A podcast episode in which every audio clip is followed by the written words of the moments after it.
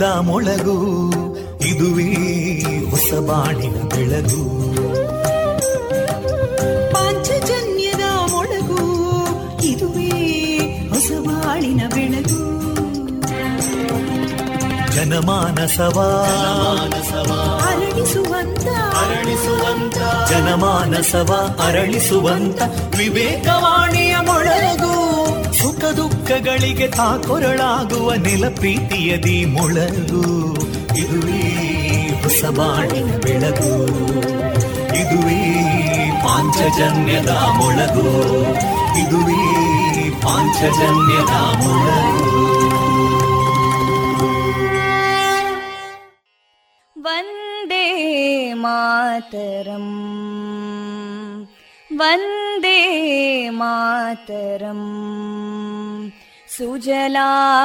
सुफलां मलयज शीतलां सस्यश्यामलां मातरं वन्दे मातरम्। शुभ्रजोत्स्ना पुलकितयामिनीं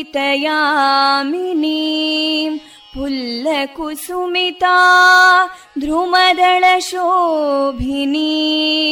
सुहासिनीं सुमधुरभाषिणीं सुखदां वरदां मातरं वन्दे मातरम् कोटि कोटि कण्ठा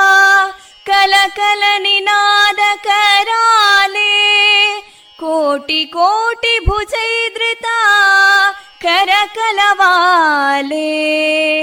ಅಬಲಾಂ ಕೇನೋ ಮಾಯೆ ತೋಬಲೆ, ಬಹುಬಲಧಾರಿಣಿ, ನಮಾಮಿ ತಾರಿಣಿ, ರಿಪುದಲವಾರಿಣಿ, ಮಾತರಂ, ವಂದೇ ಮಾತರಂ. ತುಮಿ ವಿದ್ಯಾ, ತುಮಿ ಧರ್ಮ तुमि विद्या तुमि धर्मा तुमि हृदि तुमि मर्मा त्वं हि प्राणा शरीरे बाहुते तुमि मा शक्ति हृदये तुमि मा भक्ति तोमारयी प्रतिमा गडी मन्दिरे मन्दिरे वन्दे मातरम् त्वं हि दुर्गा दशप्रहरणधारिणीं कमलां कमलदलविहारिणीं वाणीं विद्यादायिनीं नमामि त्वां नमामि कमलाम् अमलामतुलां सुजलां सुफलां मातरम् वन्दे मातरम् श्यामलां सरलां सुस्मितां भूषितां धरणीं भरणीं मातरम् वन्दे मातरम् वन्दे मातरम्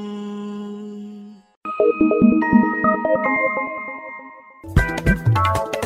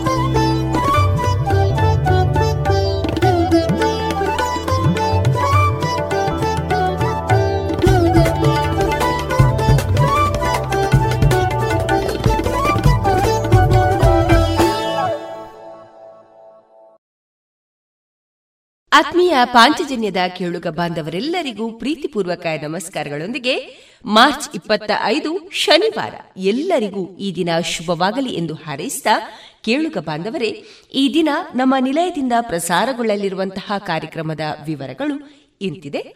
ಮೊದಲಿಗೆ ಶ್ರೀದೇವರ ಭಕ್ತಿಯ ಸ್ತುತಿ. ಸುಬುದ್ದಿ ದಾಮೋದರ ದಾಸ್ ಅವರಿಂದ ಶ್ರೀಮದ್ ಭಾಗವತಾಮೃತ ಬಿಂದು, ಜಾಣ ಸುದ್ದಿ, ವಿಜ್ಞಾನ, ವಿಚಾರ, ವಿಸ್ಮಯಗಳ ಧ್ವನಿ ಪತ್ರಿಕೆ ವೈದ್ಯ ದೇವೋಭವ ಕಾರ್ಯಕ್ರಮದಲ್ಲಿ ಪುತ್ತೂರು ಸಿಟಿ ಆಸ್ಪತ್ರೆಯ ಆಡಳಿತ ನಿರ್ದೇಶಕರು, ಎಲುಬು ಮತ್ತು ಮೂಳೆ ತಜ್ಞ ವೈದ್ಯರಾದಂತಹ ಶ್ರೀಯುತ ಡಾಕ್ಟರ್ ಭಾಸ್ಕರ್ ಎಸ್ ಅವರೊಂದಿಗಿನ ಸಂದರ್ಶನ, ವಿಷಯ ಮನುಷ್ಯನ ಅಂಗಾಂಗಗಳ ಮೂಳೆ ಮತ್ತು ಕೀಲು, ಈ ಸಮಸ್ಯೆಗಳ ಕುರಿತ ಮಾಹಿತಿ ಕಾರ್ಯಕ್ರಮ. ಕೊನೆಯಲ್ಲಿ ಮಧುರ ಗಾನ ಪ್ರಸಾರಗೊಳ್ಳಲಿದೆ. ಡೇ ಆಗಿರಲಿ ನೈಟ್ ಆಗಿರಲಿ ನಿಮ್ಮ ಮನೆ ಸದಾ ಬ್ರೈಟ್ ಆಗಿರಲಿ. ದೀರ್ಘ ಬಾಳಿಕೆಯ ನಮ್ಮ ದೇವರಿನ ಹೆಮ್ಮೆಯ ಉತ್ಪನ್ನ ಓಶಿಮಾ ಬ್ಯಾಟರಿ. ಹಿಂದೆ ಇನ್ಸ್ಟಾಲ್ ಮಾಡಿ Oshima grab the power log on to W W W dot Oshima systems dot com ಇದೀಗ ಶ್ರೀದೇವರ ಭಕ್ತಿಯ ಸ್ತುತಿಯನ್ನ ಆಲಿಸೋಣ.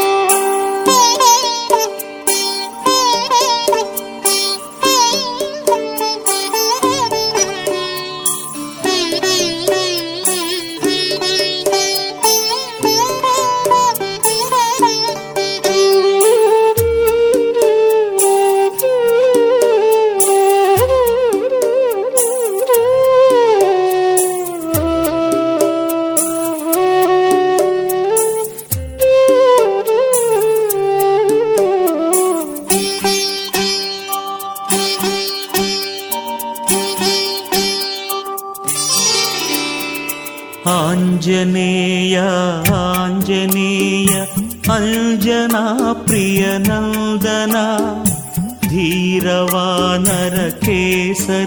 सुत रामभकुतिसुधाधना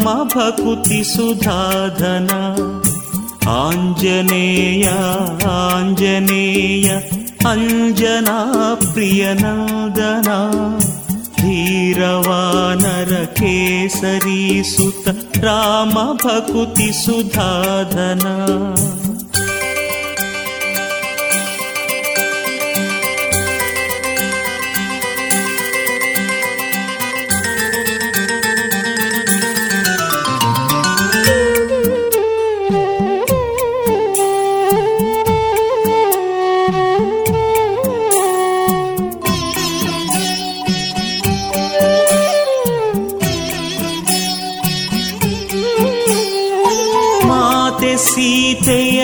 ನರಸಿ ವಾರಿಧಿ ದಾಟಿ ತಲುಪಿದೆ ಲಂಕೆಯ ದಶಶಿರನ ಪುರದೊಳಗೆ ಸೇರಿದೆ ಮುರಿದು ಲಂಕಿಣಿಯಂಕೆಯ ಮಾತೆ ಸೀತೆಯ ನರಸಿ ವಾರಿಧಿ ದಾಟಿ ತಲುಪಿದೆ ಲಂಕೆಯ.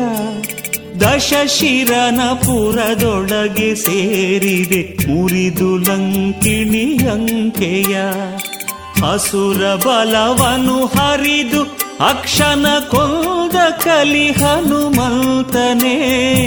ಅಸುರ ಬಲವನು ಹರಿದು ಅಕ್ಷನ ಕೊಂದ ಕಲಿ ಹನುಮಂತನೇ.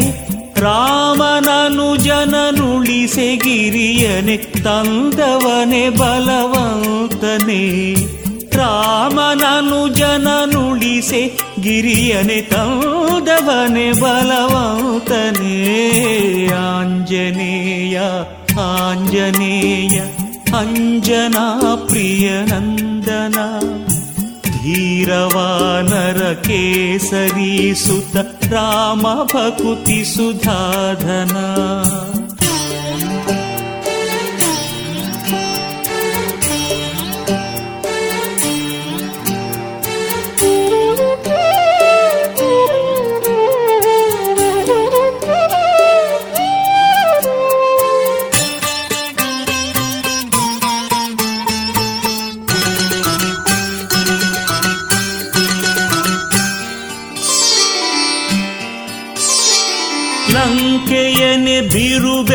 ಬೆಂಕಿಗಿರಿಸಿದೆ ಕಂಗೆಡಿಸಿ ವನರಾಜಿಯ ಕಡಲಿನಲೆಗಳ ನಡುವೆ ಸೇತುವೆ ರಚಿಸಿ ತೋರಿದೆ ಹಾದಿಯ.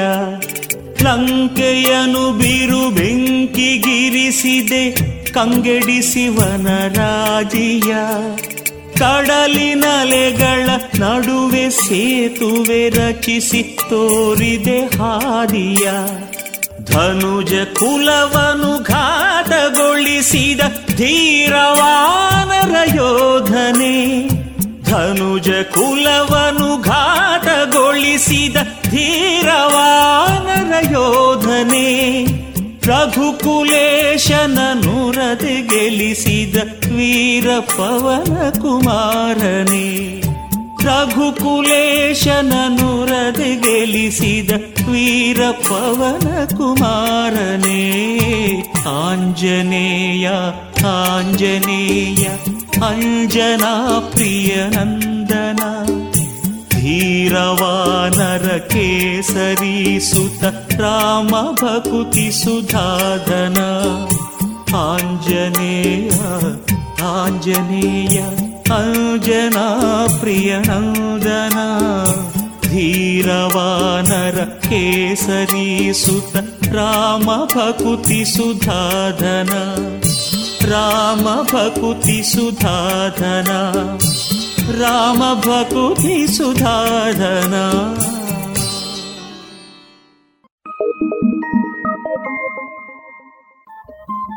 ರೇಡಿಯೋ ಪಾಂಚಜನ್ಯ ತೊಂಬತ್ತು ಬಿಂದು ಎಂಟು ಎಫ್ಎಂ ಸಮುದಾಯ ಬಾನುಲಿ ಕೇಂದ್ರ ಪುತ್ತೂರು. ಇದು ಜೀವ ಜೀವದ ಸ್ವರ ಸಂಚಾರ.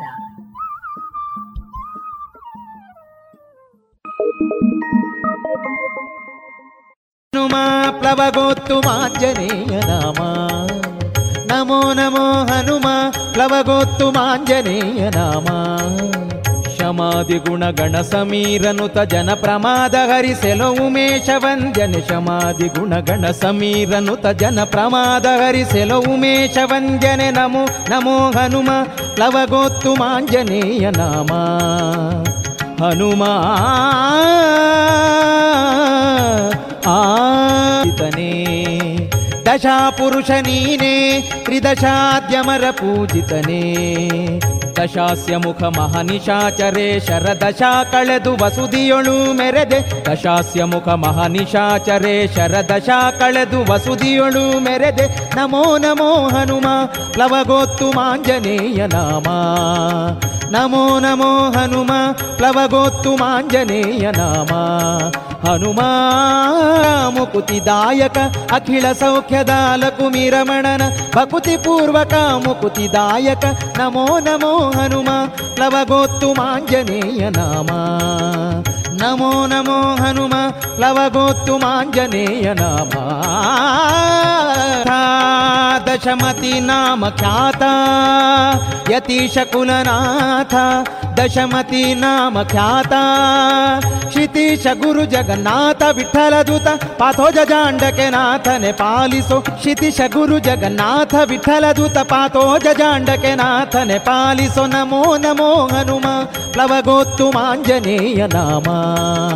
ನಮೋ ನಮೋ ಹನುಮ ಪ್ಲವಗೋತ್ತು ಮಾಂಜನೇಯ ನಾಮ.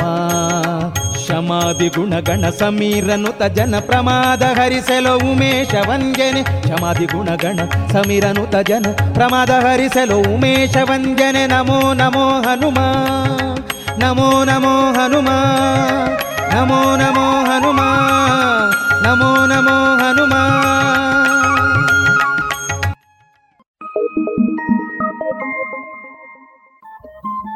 ರೇಡಿಯೋ ಪಾಂಚಜನ್ಯ ತೊಂಬತ್ತು ಬಿಂದು ಎಂಟು ಎಫ್ಎಂ ಸಮುದಾಯ ಬಾನುಲಿ ಕೇಂದ್ರ ಪುತ್ತೂರು. ಇದು ಜೀವ ಜೀವದ ಸ್ವರ ಸಂಚಾರ.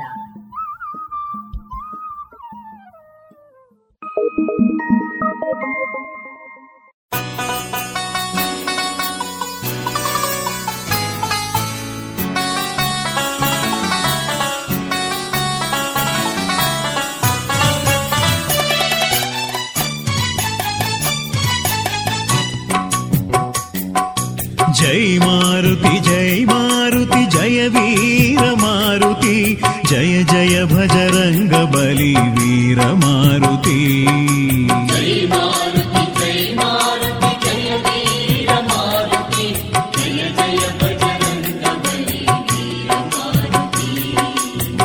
नि शौर्य धैर्यके लोकवे बेचिद नि शौर्य धैर्यके लोकवे ಬೆಚ್ಚಿದೆ ನಿನ್ನ ರಾಮ ಭಕ್ತಿಗೆ ಭುವನವೇ ಮಣಿದಿದೆ.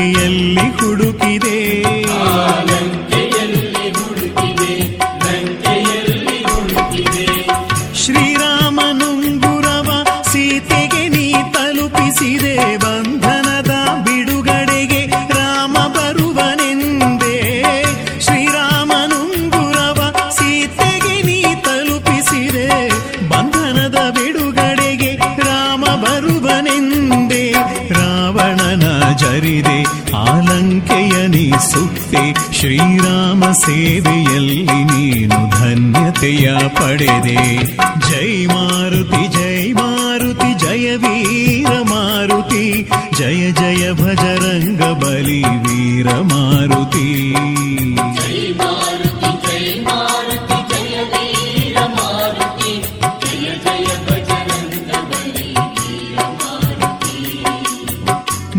ಶೌರ್ಯ ಧೈರ್ಯಕ್ಕೆ ಲೋಕವೇ ಬೆಚ್ಚಿದೆ. ನಿನ್ನ ಶೌರ್ಯ ಧೈರ್ಯಕ್ಕೆ ಲೋಕವೇ ಬೆಚ್ಚಿದೆ. ನಿನ್ನ ರಾಮ ಭಕ್ತಿಗೆ ಭುವನವೇ ಮಣಿದಿದೆ.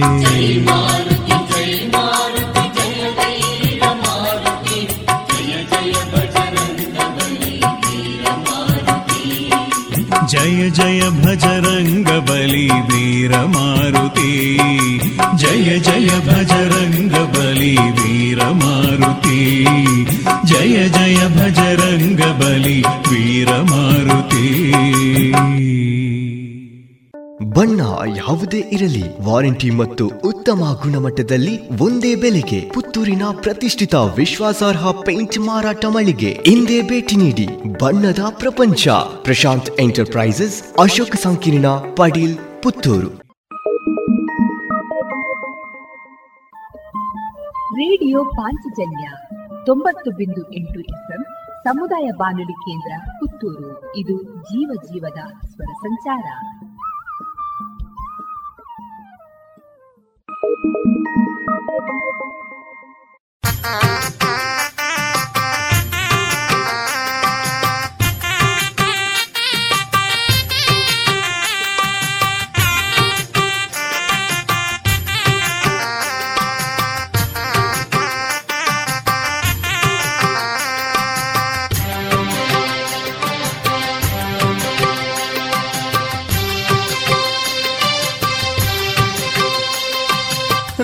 ಬಂಟ ಭಕ್ತರ ನೆಂಟ ವಾಯುಪುತ್ರ ಹನುಮಂತ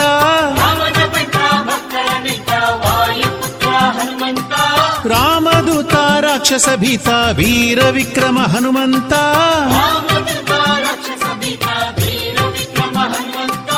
ಹನುಮಂತ ಜಯ ಹನುಮಂತ ಹನುಮಂತ ಜಯ ಗುಣವಂತ.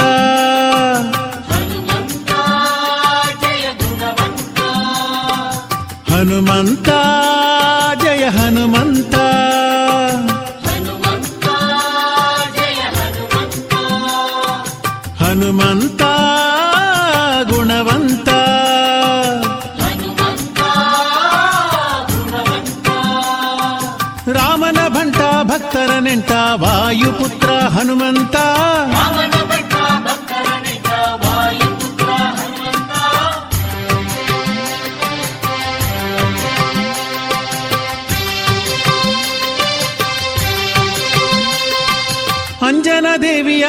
ಆನಂದ ಕಂದ ಆಂಜನೇಯ ಹನುಮಂತ.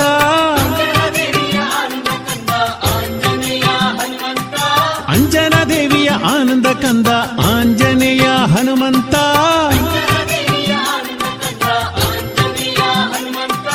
ಹನುಮಂತ, ಜಯ Hanumantha.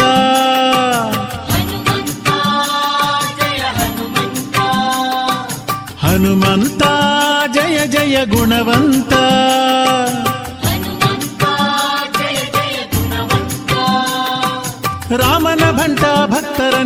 ನೆಂಟ ವಾಯುಪುತ್ರ Hanumantha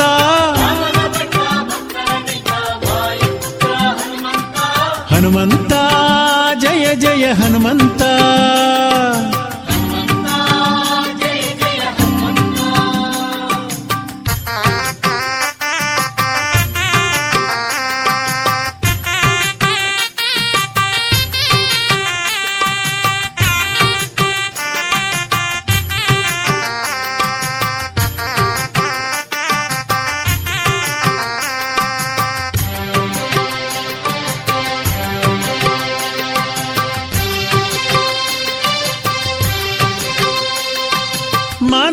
ಮನೋಜವನೆ ಮಾರುತಾತ್ಮಜನೆ ಮಾಯಾದೂರನೆ Hanumantha.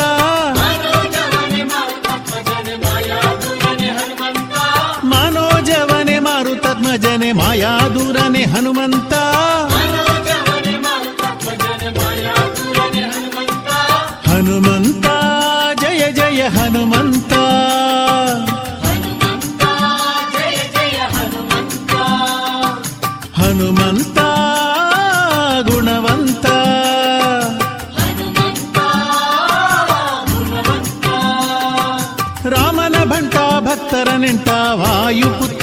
Hanumantha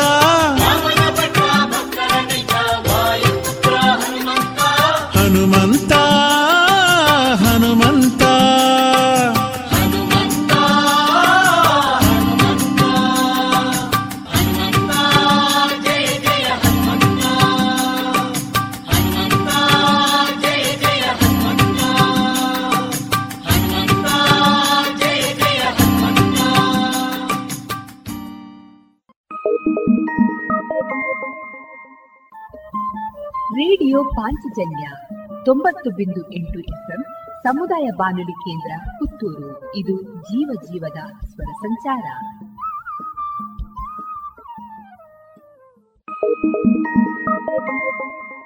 Nandana Puttur chits private limited. Karnataka ಸರ್ಕಾರದಿಂದ ಮಾನ್ಯತೆಯನ್ನು ಪಡೆದಿದ್ದು, ಸಂಸ್ಥೆಯು ಸಹಕಾರ ನಿಬಂಧಕರ ಆದೇಶ ಅನುಮತಿಯೊಂದಿಗೆ ಚಿಟ್ ಫಂಡ್ ವ್ಯವಹಾರವನ್ನ ನಡೆಸ್ತಾ ಇರುವ ಸಂಸ್ಥೆ Nandana Puttur chits private limited. ನೌಕರರು, ಖಾಸಗಿ ನೌಕರರು, ವ್ಯಾಪಾರಸ್ಥರು ಸ್ವ ಉದ್ಯೋಗಿಗಳು ಮತ್ತು ಕೃಷಿಕರು ಹಾಗೂ ಮನೆ ಖರೀದಿ, ವಾಹನ ಖರೀದಿ ಇನ್ನಿತರ ಮೂಲ ಉದ್ದೇಶಗಳ ಈಡೇರಿಕೆಗೆ ಉತ್ತಮ ವ್ಯವಸ್ಥೆಯನ್ನು ಹೊಂದಿಸಲಿದೆ Nandana Puttur chits private limited. ನಿಮ್ಮ ಯೋಜನೆಯ ಭವಿಷ್ಯವನ್ನ ರೂಪಿಸಲು ಇಲ್ಲೇ ಭೇಟಿ ನೀಡಿ Nandana Puttur chits private limited. Mangaluru ಮತ್ತು ಉಡುಪಿಯಲ್ಲಿ ಸಹ ಶಾಖೆಗಳೊಂದಿಗೆ ಪ್ರಧಾನ ಕಚೇರಿ, ಹೆಗ್ಡೆ ಆರ್ಕಿಡ್, ಒಂದನೇ ಮಹಡಿ, ಮುಖ್ಯ ರಸ್ತೆ, ಪುತ್ತೂರು.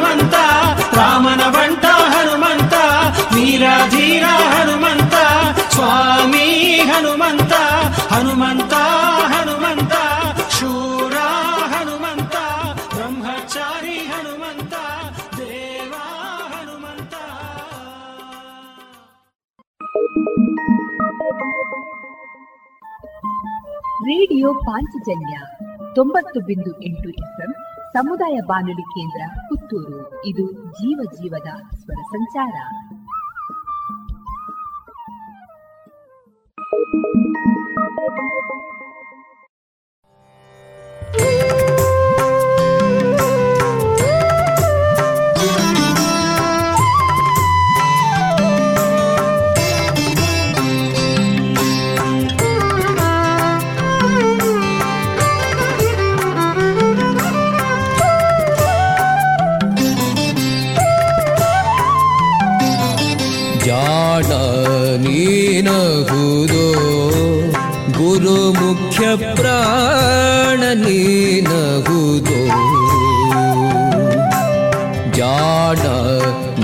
ನಹುದು ಗುರು ಮುಖ್ಯ ಪ್ರಾಣ ನೀನಾಗುವುದು ಪ್ರಾಣಿ ಭಾರತಿ ರಮಣ ನಿನಗೆಣೆ ಕಾಣೆ. ರಾಣಿ ಭಾರತಿ ರಮಣ ನಿನಗೆಣೆ ಕಾಣೆ. ತ್ರಿಭುವನದೊಳಗೆ ಸರುವ ಪ್ರಾಣಿಗಳ ಹೃದಯದಲ್ಲಿ ಮುಖ್ಯ ಪ್ರಾಣದೆನಿಸಿದೆಯೋ ಸ್ವಾಮಿ ಜಾಣ ನೀನಾಗುವುದೋ ಗುರುಮುಖ್ಯ ಪ್ರಾಣ ನೀನಾಗುವುದು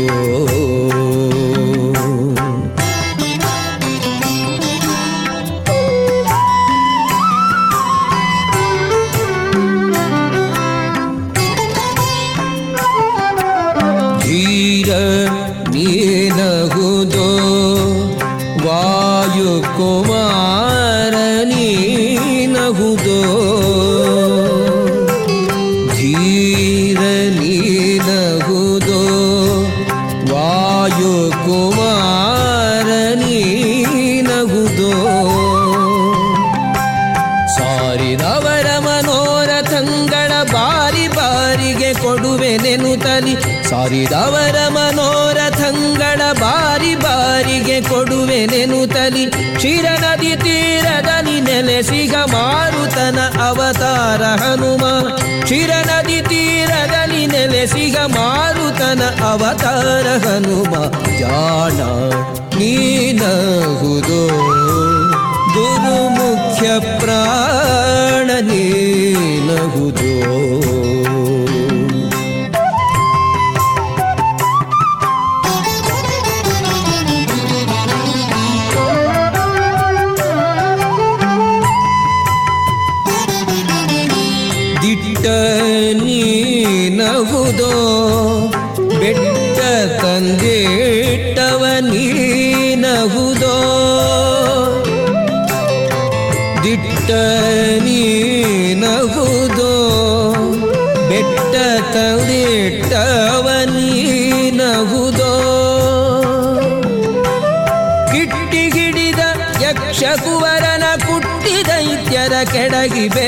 ಬೇಗದಿ ಕಿಟ್ಟಿ ಹಿಡಿದ ಯಕ್ಷ ಕುವರನ ಕುಟ್ಟಿ ದೈತ್ಯರ ಕೆಡಗಿ ಬೇಗದಿ ಸುಟ್ಟು ಲಂಕೆಯ ಸೀತೆ ಗುಂಗುರ ಕೊಟ್ಟೆ ಜಗದಲ್ಲಿ ಜಟ್ಟಿ ಹನುಮ.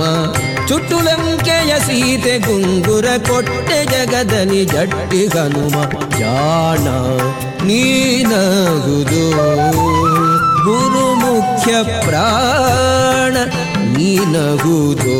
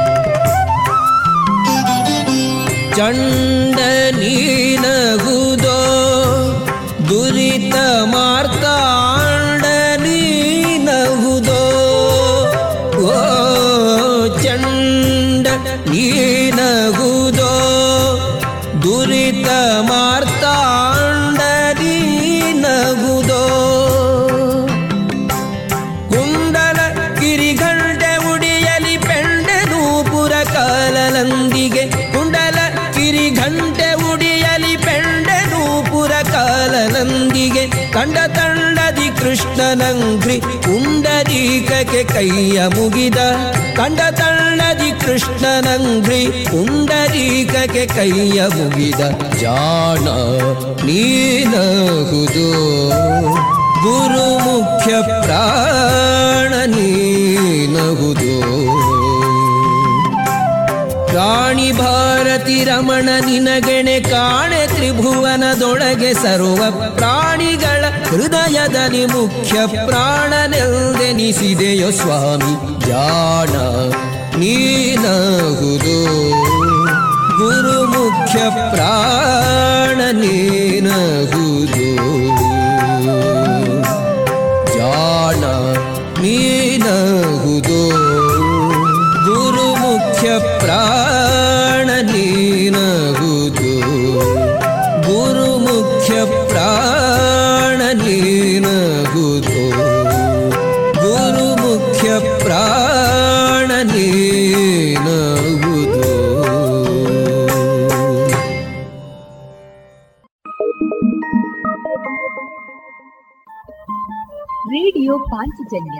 ತೊಂಬತ್ತು ಬಿಂದು ಎಂಟು ಎಫ್ಎಂ ಸಮುದಾಯ ಬಾನುಲಿ ಕೇಂದ್ರ ಪುತ್ತೂರು. ಇದು ಜೀವ ಜೀವದ ಸ್ವರ ಸಂಚಾರ.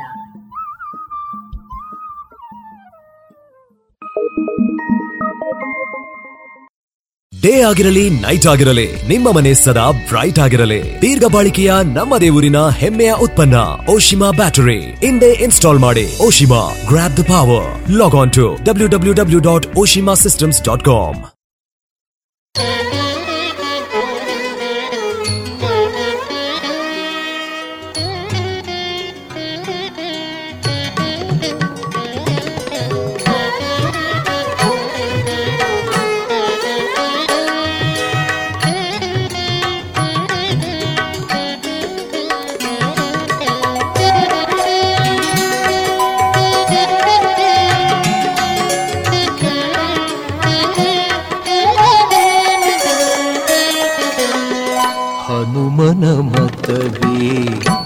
ಹರಿಯ ಮತವು ಹನುಮನ ಮತವೇ ಹರಿಯ ಮತವು ಹರಿಯ ಮತವೇ ಹನುಮನ ಮತವು ಹರಿಯ ಮತವೇ ಹನುಮನ ಮತವು ಹನುಮನ ಮತವೇ ಹರಿಯ ಮತವು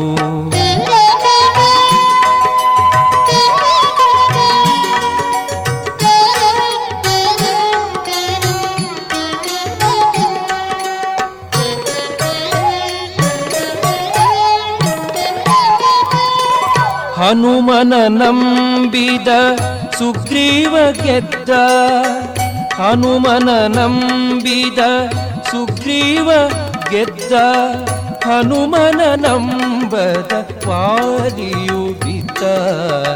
ಹನುಮನ ನಂಬದ ವಾರಿಯು ಬಿದ್ದ.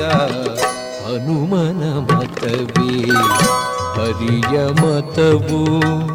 हरिय मतवे हनुमन मतवो हनुमन मतवे हरिय मतवो।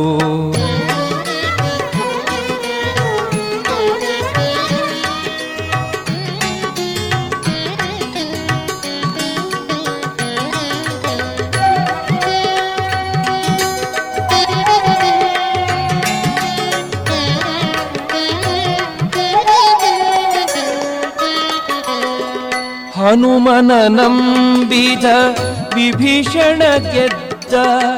ಹನುಮನ ನಂಬಿದ ವಿಭೀಷಣ ಗೆದ್ದ. ಹನುಮನ ನಂಬದ ರಾವಣ ಬೀದ. ಹನುಮನ ನಂಬದ ರಾವಣ ಬೀದ. ಹನುಮನ ಮತವೇ, ಹರಿಯ ಮತವೋ ಹರಿಯ ಮತವೇ ಹನುಮನ ಮತವೋ ಹನುಮನ ಮತವೇ ಹರಿಯ ಮತವೋ.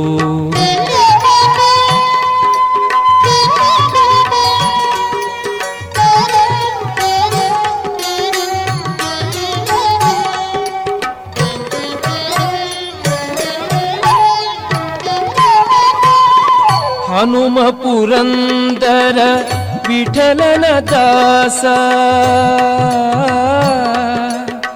ಆ, ಆ, ಹನುಮ ಪುರಂದರ ವಿಠಲನ ದಾಸ ಪುರಂದರ ವಿಠಲನು ಹನುಮನುಳ್ವಾಸ ಪುರಂದರ ವಿಠಲನು ಹನುಮನುಳ್ವಾಸ ಹನುಮನ ಮತವೇ, ಹರಿಯ ಮತವು, ಹರಿಯ ಮತವೇ, ಹನುಮನ ಮತವೋ, ಹನುಮನ ಮತವೇ, ಹರಿಯ ಮತವು, ಹರಿಯ ಮತವೇ, ಹನುಮನ ಮತವೋ.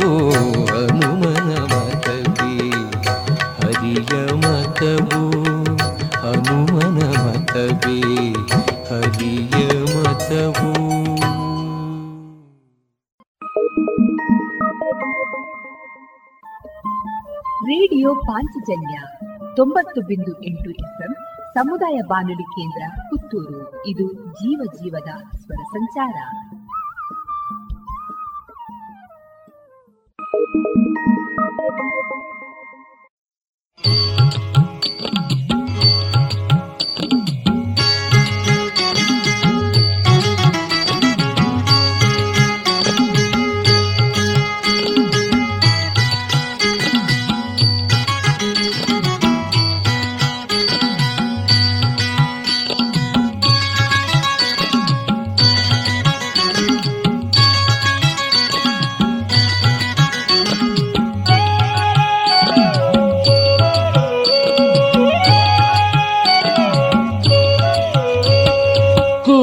ಕೂಸನು ಕಂಡೀರಾ? ಕೂಸನು ಕಂಡೀರಾ? ಕೂಸನು ಕಂಡೀರಾ? ಮುಖ್ಯ ಪ್ರಾಣನ ಕಂಡೀರಾ? ಕೂಸನು ಕಂಡೀರಾ? ಕಂಡೀರಾ? ಕೂಸನು ಕಂಡೀರಾ? ಮುಖ್ಯ ಪ್ರಾಣನ ಕಂಡೀರಾ?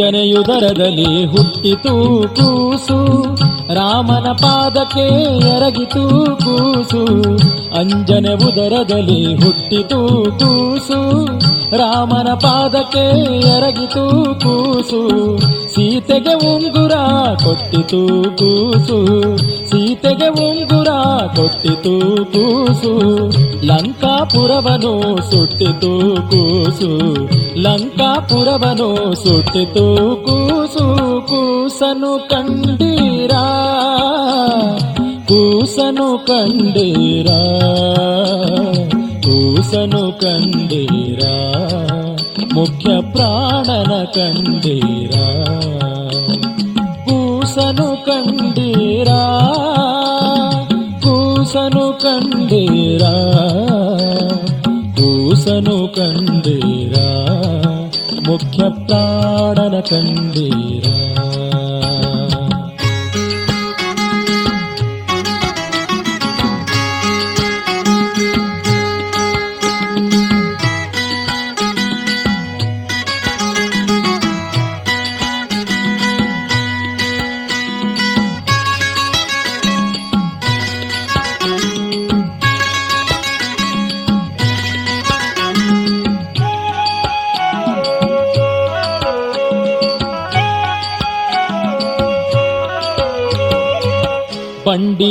ಅನ್ನವನು ಉಂಡಿತು ಕೂಸು, ಬಕನ ಪ್ರಾಣವ ಕೊಂಡಿತು ಕೂಸು ಬಂಡಿ ಅನ್ನವನು ಉಂಡಿತು ಕೂಸು, ಬಕನ ಪ್ರಾಣವ ಕೊಂಡಿತು ಕೂಸು, ವಿಷದ ಲಡ್ಡುಗೆಯ ಮೆದ್ದಿತು ಕೂಸು, ವಿಷದ ಲಡ್ಡುಗೆಯ ಮೆದ್ದಿತು ಕೂಸು, ಮಡದಿಗೆ ಪುಷ್ಪವ ಕೊಟ್ಟಿತು ಕೂಸು.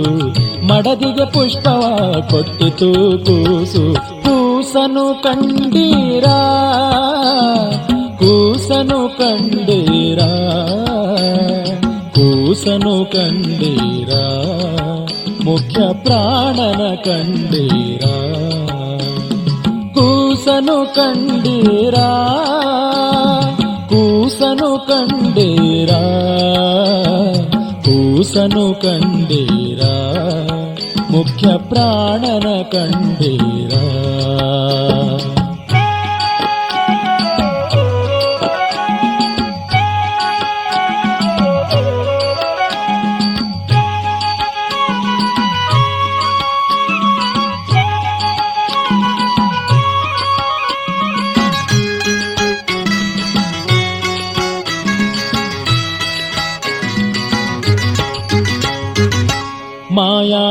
ಮಾಯಾವಾದಿಗಳ ಗೆದ್ದಿತು ಕೂಸು. ಮಧ್ವ ಮತವನ್ನು ಉದ್ಧರಿಸಿತು ಕೂಸು. ಮಾಯಾವಾದಿಗಳ ಗೆದ್ದಿತು ಕೂಸು. ಮಧ್ವ ಮತವನ್ನು ಉದ್ಧರಿಸಿತು ಕೂಸು. ಮುದ್ದು ಶ್ರೀ ಪುರಂದರ ವಿಠಲನ ದಯದಿಂದ, ಮುದ್ದು ಶ್ರೀ ಪುರಂದರ ವಿಠಲನ ದಯದಿಂದ, ಉಡುಪಿಯಲ್ಲಿ ಬಂದು ನಿಂತಿತು ಕೂಸು ಉಡುಪಿಯಲ್ಲಿ ಬಂದು ನಿಂತಿತು ಕೂಸು ಕೂಸನು ಕಂಡೀರಾ ಕೂಸನು ಕಂಡೀರಾ ಕೂಸನು ಕಂಡೀರಾ ಮುಖ್ಯ ಪ್ರಾಣನ ಕಂಡೀರಾ ಕೂಸನು ಕಂಡೀರಾ ಕೂಸನು ಕಂಡೀರಾ ಕೂಸನು ಕಂಡೀರಾ? ಮುಖ್ಯ ಪ್ರಾಣನ ಕಂಡೀರಾ? ಕೂಸನು ಕಂಡೀರಾ? ಕೂಸನು ಕಂಡೀರಾ? ಮುಖ್ಯ ಪ್ರಾಣನ ಕಂಡೀರಾ?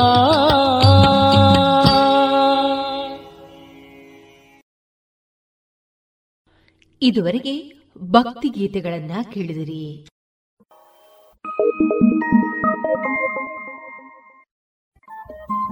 ರೇಡಿಯೋ ಪಾಂಚಜನ್ಯ ತೊಂಬತ್ತು ಬಿಂದು ಎಂಟು ಎಫ್ಎಂ ಸಮುದಾಯ ಬಾನುಲಿ ಕೇಂದ್ರ ಪುತ್ತೂರು. ಇದು ಜೀವ ಜೀವದ ಸ್ವರ ಸಂಚಾರ.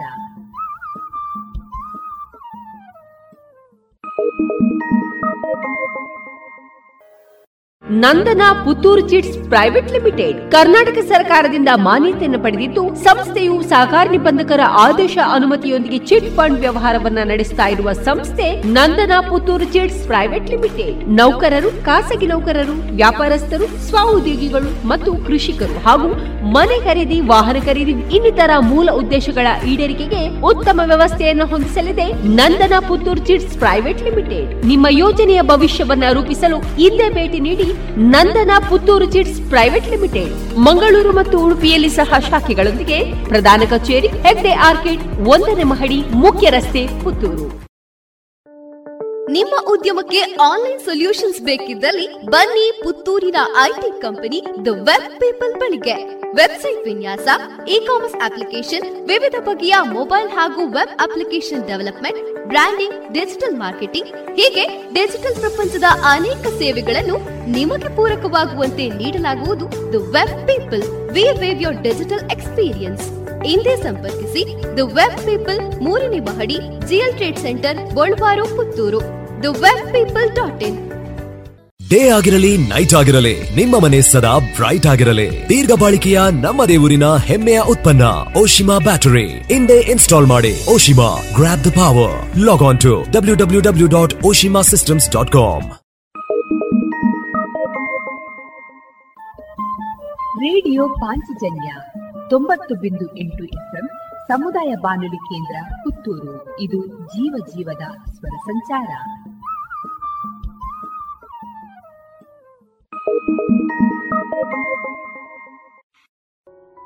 ಇನ್ನು ಮುಂದೆ ಕೇಳಿ ಶ್ರೀಮದ್ ಭಾಗವತಾಮೃತ ಬಿಂದು.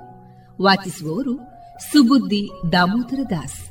ಈ ಕಾರ್ಯಕ್ರಮದ ಪ್ರಸ್ತುತಿ ಇಸ್ಕಾನ್ ಶ್ರೀ ಶ್ರೀ ರಾಧಾ ಗೋವಿಂದ ಮಂದಿರ, ಮಂಗಳೂರು. ಹರೇ ಕೃಷ್ಣ. ಎಲ್ಲ ಕೇಳುಗರಿಗೂ ಶ್ರೀಮದ್ ಭಾಗವತದ ಅಧ್ಯಯನಕ್ಕೆ ಸ್ವಾಗತ. ಶ್ರೀಮದ್ ಭಾಗವತದ ಏಳನೆಯ ಸ್ಕಂದದಲ್ಲಿ ಬಾಲಕನಾದಂತಹ ಪ್ರಹ್ಲಾದನು ತನ್ನ ಸಹಪಾಠಿಗಳಿಗೆ ಬಿಡುವಿನ ಸಮಯದಲ್ಲಿ ನೀಡಿದಂತಹ ಉಪದೇಶದ ಕುರಿತಾಗಿ ನಾವು ತಿಳಿದುಕೊಳ್ಳುತ್ತಿದ್ದೇವೆ. ಪ್ರಹ್ಲಾದನು ತನ್ನ ಉಪದೇಶವನ್ನು ಮುಂದುವರಿಸುತ್ತಾ ಈ ರೀತಿಯಾಗಿ ನುಡಿಯುತ್ತಾನೆ. ಶರೀರವು ಎಲ್ಲಿಯವರೆಗೆ ಶಕ್ತವೂ ಸಬಲವೂ ಆಗಿದ್ದು ದೌರ್ಬಲ್ಯ ಪೀಡಿತವಾಗಿರುವುದಿಲ್ಲವೋ, ಅಲ್ಲಿಯವರೆಗೂ ಭೌತಿಕ ಅಸ್ತಿತ್ವದಲ್ಲಿರುವ ಹಾಗೂ ಸರಿತಪ್ಪುಗಳ ಅಂತರವನ್ನು ತಿಳಿಯಲು ಸಮರ್ಥನಾದ ಮಾನವನು ಜೀವನದ ಅತ್ಯುನ್ನತ ಗುರಿಯನ್ನು ಸಾಧಿಸಲು ಪ್ರಯತ್ನಿಸಬೇಕು. ಭೌತಿಕ ಜೀವನವು ಸದಾ ಭಯದಿಂದ ತುಂಬಿದೆ. ಅದರಲ್ಲಿ ಪ್ರತಿ ಹೆಜ್ಜೆ ಹೆಜ್ಜೆಗೂ ಅಪಾಯವಿದೆ. ಲೌಕಿಕ ಜೀವನವು ಆತಂಕ ಮತ್ತು ಭಯಗಳಿಂದ ತುಂಬಿರುತ್ತದೆ. ಕೃಷ್ಣ ಪ್ರಜ್ಞೆಯ ಅಭಾವದಿಂದ ವ್ಯಕ್ತಿಯು ಭವದೊಳಗೆ ಬೀಳುತ್ತಾನೆ. ಅಲ್ಲಿ ಸತತವಾಗಿ ಜನನ ಮರಣ, ಮುಪ್ಪು ಮತ್ತು ರೋಗಗಳಿಂದ ಪೀಡಿತನಾಗುತ್ತಾನೆ. ಹೀಗೆ ನಿಶ್ಚಿತವಾಗಿಯೂ ವ್ಯಕ್ತಿ ಆತಂಕಗಳಿಂದ ತುಂಬಿರುತ್ತಾನೆ. ಪ್ರತಿಯೊಬ್ಬ ಮಾನವನ ಪರಮಾವಧಿ ಜೀವಿತ ಕಾಲ ಒಂದು ನೂರು ವರ್ಷಗಳು. ಆದರೆ ತನ್ನ ಇಂದ್ರಿಯಗಳನ್ನು ನಿಯಂತ್ರಿಸಲಾರದವನಿಗೆ ಜೀವಿತಾವಧಿಯ ಅರ್ಧದಷ್ಟು ಬರಿದೇ ಕಳೆದು ಹೋಗುತ್ತದೆ. ಮುಗ್ಧ ವಯಸ್ಸಾದ ಶೈಶವದಲ್ಲಿ ವ್ಯಕ್ತಿಯು ಹತ್ತು ವರ್ಷಗಳನ್ನು ಕಳೆಯುತ್ತಾನೆ. ಇದೇ ರೀತಿ ಕ್ರೀಡೆಗಳಲ್ಲಿ ಮಗ್ನವಾಗಿರುವ ಬಾಲ್ಯದಲ್ಲಿ ಅವನು ಮತ್ತೆ ಹತ್ತು ವರ್ಷಗಳನ್ನು ಕಳೆಯುತ್ತಾನೆ. ಹೀಗೆ ಇಪ್ಪತ್ತು ವರ್ಷಗಳು ವ್ಯರ್ಥವಾಗುತ್ತವೆ. ಇದೇ ರೀತಿ ಮುದಿತನದಲ್ಲಿ ವ್ಯಕ್ತಿ ಅಶಕ್ತನಾಗಿ ತನ್ನ ಶಾರೀರಿಕ ಕಾರ್ಯಗಳನ್ನು ನಡೆಸಲು ಅಸಮರ್ಥನಾದಾಗ ಅವನು ಮತ್ತೆ ಇಪ್ಪತ್ತು ವರ್ಷಗಳನ್ನು ವ್ಯರ್ಥವಾಗಿ ಕಳೆಯುತ್ತಾನೆ. ಯಾವ ವ್ಯಕ್ತಿಯ ಮನಸ್ಸು ಮತ್ತು ಇಂದ್ರಿಯಗಳು ನಿಯಂತ್ರಣದಲ್ಲಿ ಇರುವುದಿಲ್ಲವೋ, ಅವನು ಸಾಂಸಾರಿಕ ಜೀವನಕ್ಕೆ ಹೆಚ್ಚು ಹೆಚ್ಚಾಗಿ ಅಂಟಿಕೊಂಡಿರುತ್ತಾನೆ. ಅಂತಹ ಉನ್ಮತ್ತನ ಜೀವನದಲ್ಲಿ ಉಳಿದ ವರ್ಷಗಳು ವ್ಯರ್ಥವಾಗುತ್ತವೆ. ಏಕೆಂದರೆ ಆ ವರ್ಷಗಳಲ್ಲಿಯೂ ಅವನು ಭಕ್ತಿ ಸೇವೆಯಲ್ಲಿ ತೊಡಗಲಾರನು. ಇದು ನೂರು ವರ್ಷಗಳ ಜೀವನದ ಲೆಕ್ಕಾಚಾರ. ಈಗಿನ ಯುಗದಲ್ಲಿ ಸಾಧಾರಣವಾಗಿ ನೂರು ವರ್ಷಗಳ ಜೀವಿತಾವಧಿ ಸಾಧ್ಯವಿಲ್ಲ. ಒಂದು ವೇಳೆ ಒಬ್ಬನಿಗೆ ನೂರು ವರ್ಷಗಳ ಆಯಸ್ಸು ಸಿಕ್ಕಿದರೂ ಅದರಲ್ಲಿ ಐವತ್ತು ವರ್ಷಗಳು ನಿದ್ರೆಯಲ್ಲೂ, ಇಪ್ಪತ್ತು ವರ್ಷಗಳು ಶೈಶವ ಬಾಲ್ಯಗಳಲ್ಲೂ ಮತ್ತು ಇಪ್ಪತ್ತು ವರ್ಷ ಮುಪ್ಪು ರೋಗಗಳಲ್ಲೂ ವ್ಯರ್ಥವಾಗುತ್ತವೆ. ಉಳಿಯುವುದು ಇನ್ನು ಕೆಲವೇ ವರ್ಷಗಳು. ಆದರೆ ಕುಟುಂಬ ಜೀವನದಲ್ಲಿ ಅತಿ ಹೆಚ್ಚು ಆಸಕ್ತಿ ವಹಿಸುವ ಕಾರಣದಿಂದ ಆ ವರ್ಷಗಳನ್ನು ಯಾವುದೇ ಪ್ರಯೋಜನವಿಲ್ಲದ ಭಗವತ್ ಪ್ರಜ್ಞೆ ಇಲ್ಲದೆ ಖರ್ಚು ಮಾಡುತ್ತಾರೆ. ಆದ್ದರಿಂದ ಜೀವನದ ಆರಂಭ ಕಾಲದಲ್ಲಿಯೇ ಸರಿಯಾದ ಬ್ರಹ್ಮಚಾರಿಯಾಗಲು ತರಬೇತಿಯನ್ನು ನೀಡಬೇಕು. ಅನಂತರ ಗೃಹಸ್ಥನಾದರೂ ನಿಯಂತ್ರಣ ತತ್ವಗಳನ್ನು ಅನುಸರಿಸುತ್ತಾ ಇಂದ್ರಿಯ ನಿಗ್ರಹದಲ್ಲಿ ಪರಿಪೂರ್ಣನಾಗಲು ಶಿಕ್ಷಣವನ್ನು ನೀಡಬೇಕು.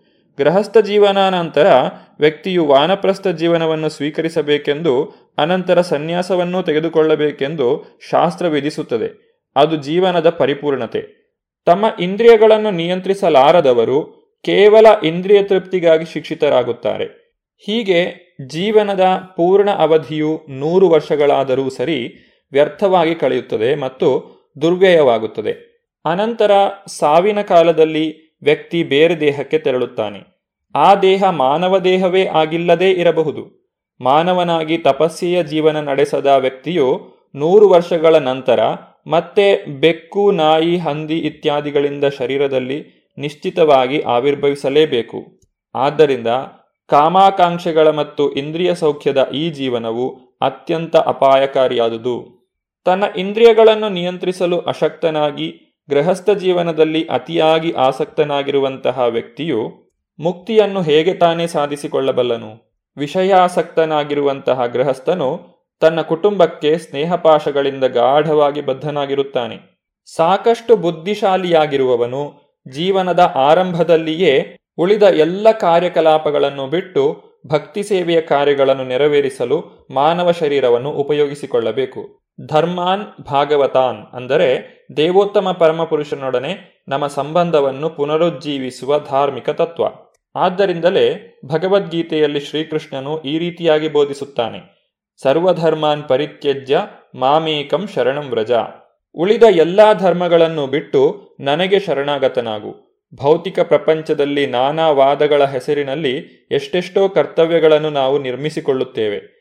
ಆದರೆ ನಮ್ಮ ವಾಸ್ತವ ಕರ್ತವ್ಯವೇನೆಂದರೆ ಜನನ, ಮರಣ, ಮುಪ್ಪು, ರೋಗ ಚಕ್ರದಿಂದ ನಮ್ಮನ್ನು ಬಿಡಿಸಿಕೊಳ್ಳುವುದು. ಈ ಉದ್ದೇಶಕ್ಕಾಗಿ ಮಾನವನು ಮೊದಲು ಈ ಭೌತಿಕ ಜೀವನದ ಬಂಧನದಿಂದ ಮುಕ್ತನಾಗಬೇಕು. ಭಗವದ್ಧಾಮಕ್ಕೆ ಹಿಂದಿರುಗಲು ಮಾನವನು ಸಂಪೂರ್ಣವಾಗಿ ಲೌಕಿಕ ಆಸಕ್ತಿಗಳಿಂದ ಮುಕ್ತನಾಗಿರಬೇಕು. ಆದ್ದರಿಂದ ಭಕ್ತಿಯೋಗವೆಂದರೆ ವೈರಾಗ್ಯ ವಿದ್ಯೆ ಲೌಕಿಕ ಸುಖಗಳಲ್ಲಿ ವಿರಕ್ತಿಯನ್ನು ಬೆಳೆಸಿಕೊಳ್ಳಲು ಸಹಾಯಕವಾಗುವಂತಹ ಕಲೆ. ವಾಸುದೇವೇ ಭಗವತಿ, ಭಕ್ತಿಯೋಗ ಪ್ರಯೋಜಿತ, ಜನಯತಿ ಆಶು ವೈರಾಗ್ಯಂ, ಜ್ಞಾನಂ ಚಾಯದ್ ಅಹೈತುಕಂ. ದೇವೋತ್ತಮ ಪರಮಪುರುಷ ಶ್ರೀಕೃಷ್ಣನಿಗೆ ಭಕ್ತಿ ಸೇವೆಯನ್ನು ಸಲ್ಲಿಸುವುದರಿಂದ ವ್ಯಕ್ತಿಯು ಕೂಡಲೇ ಅಹೈತುಕವಾದ ಜ್ಞಾನವನ್ನು ಜಗತ್ತಿನಲ್ಲಿ ವೈರಾಗ್ಯವನ್ನು ಪಡೆದುಕೊಳ್ಳುತ್ತಾನೆ.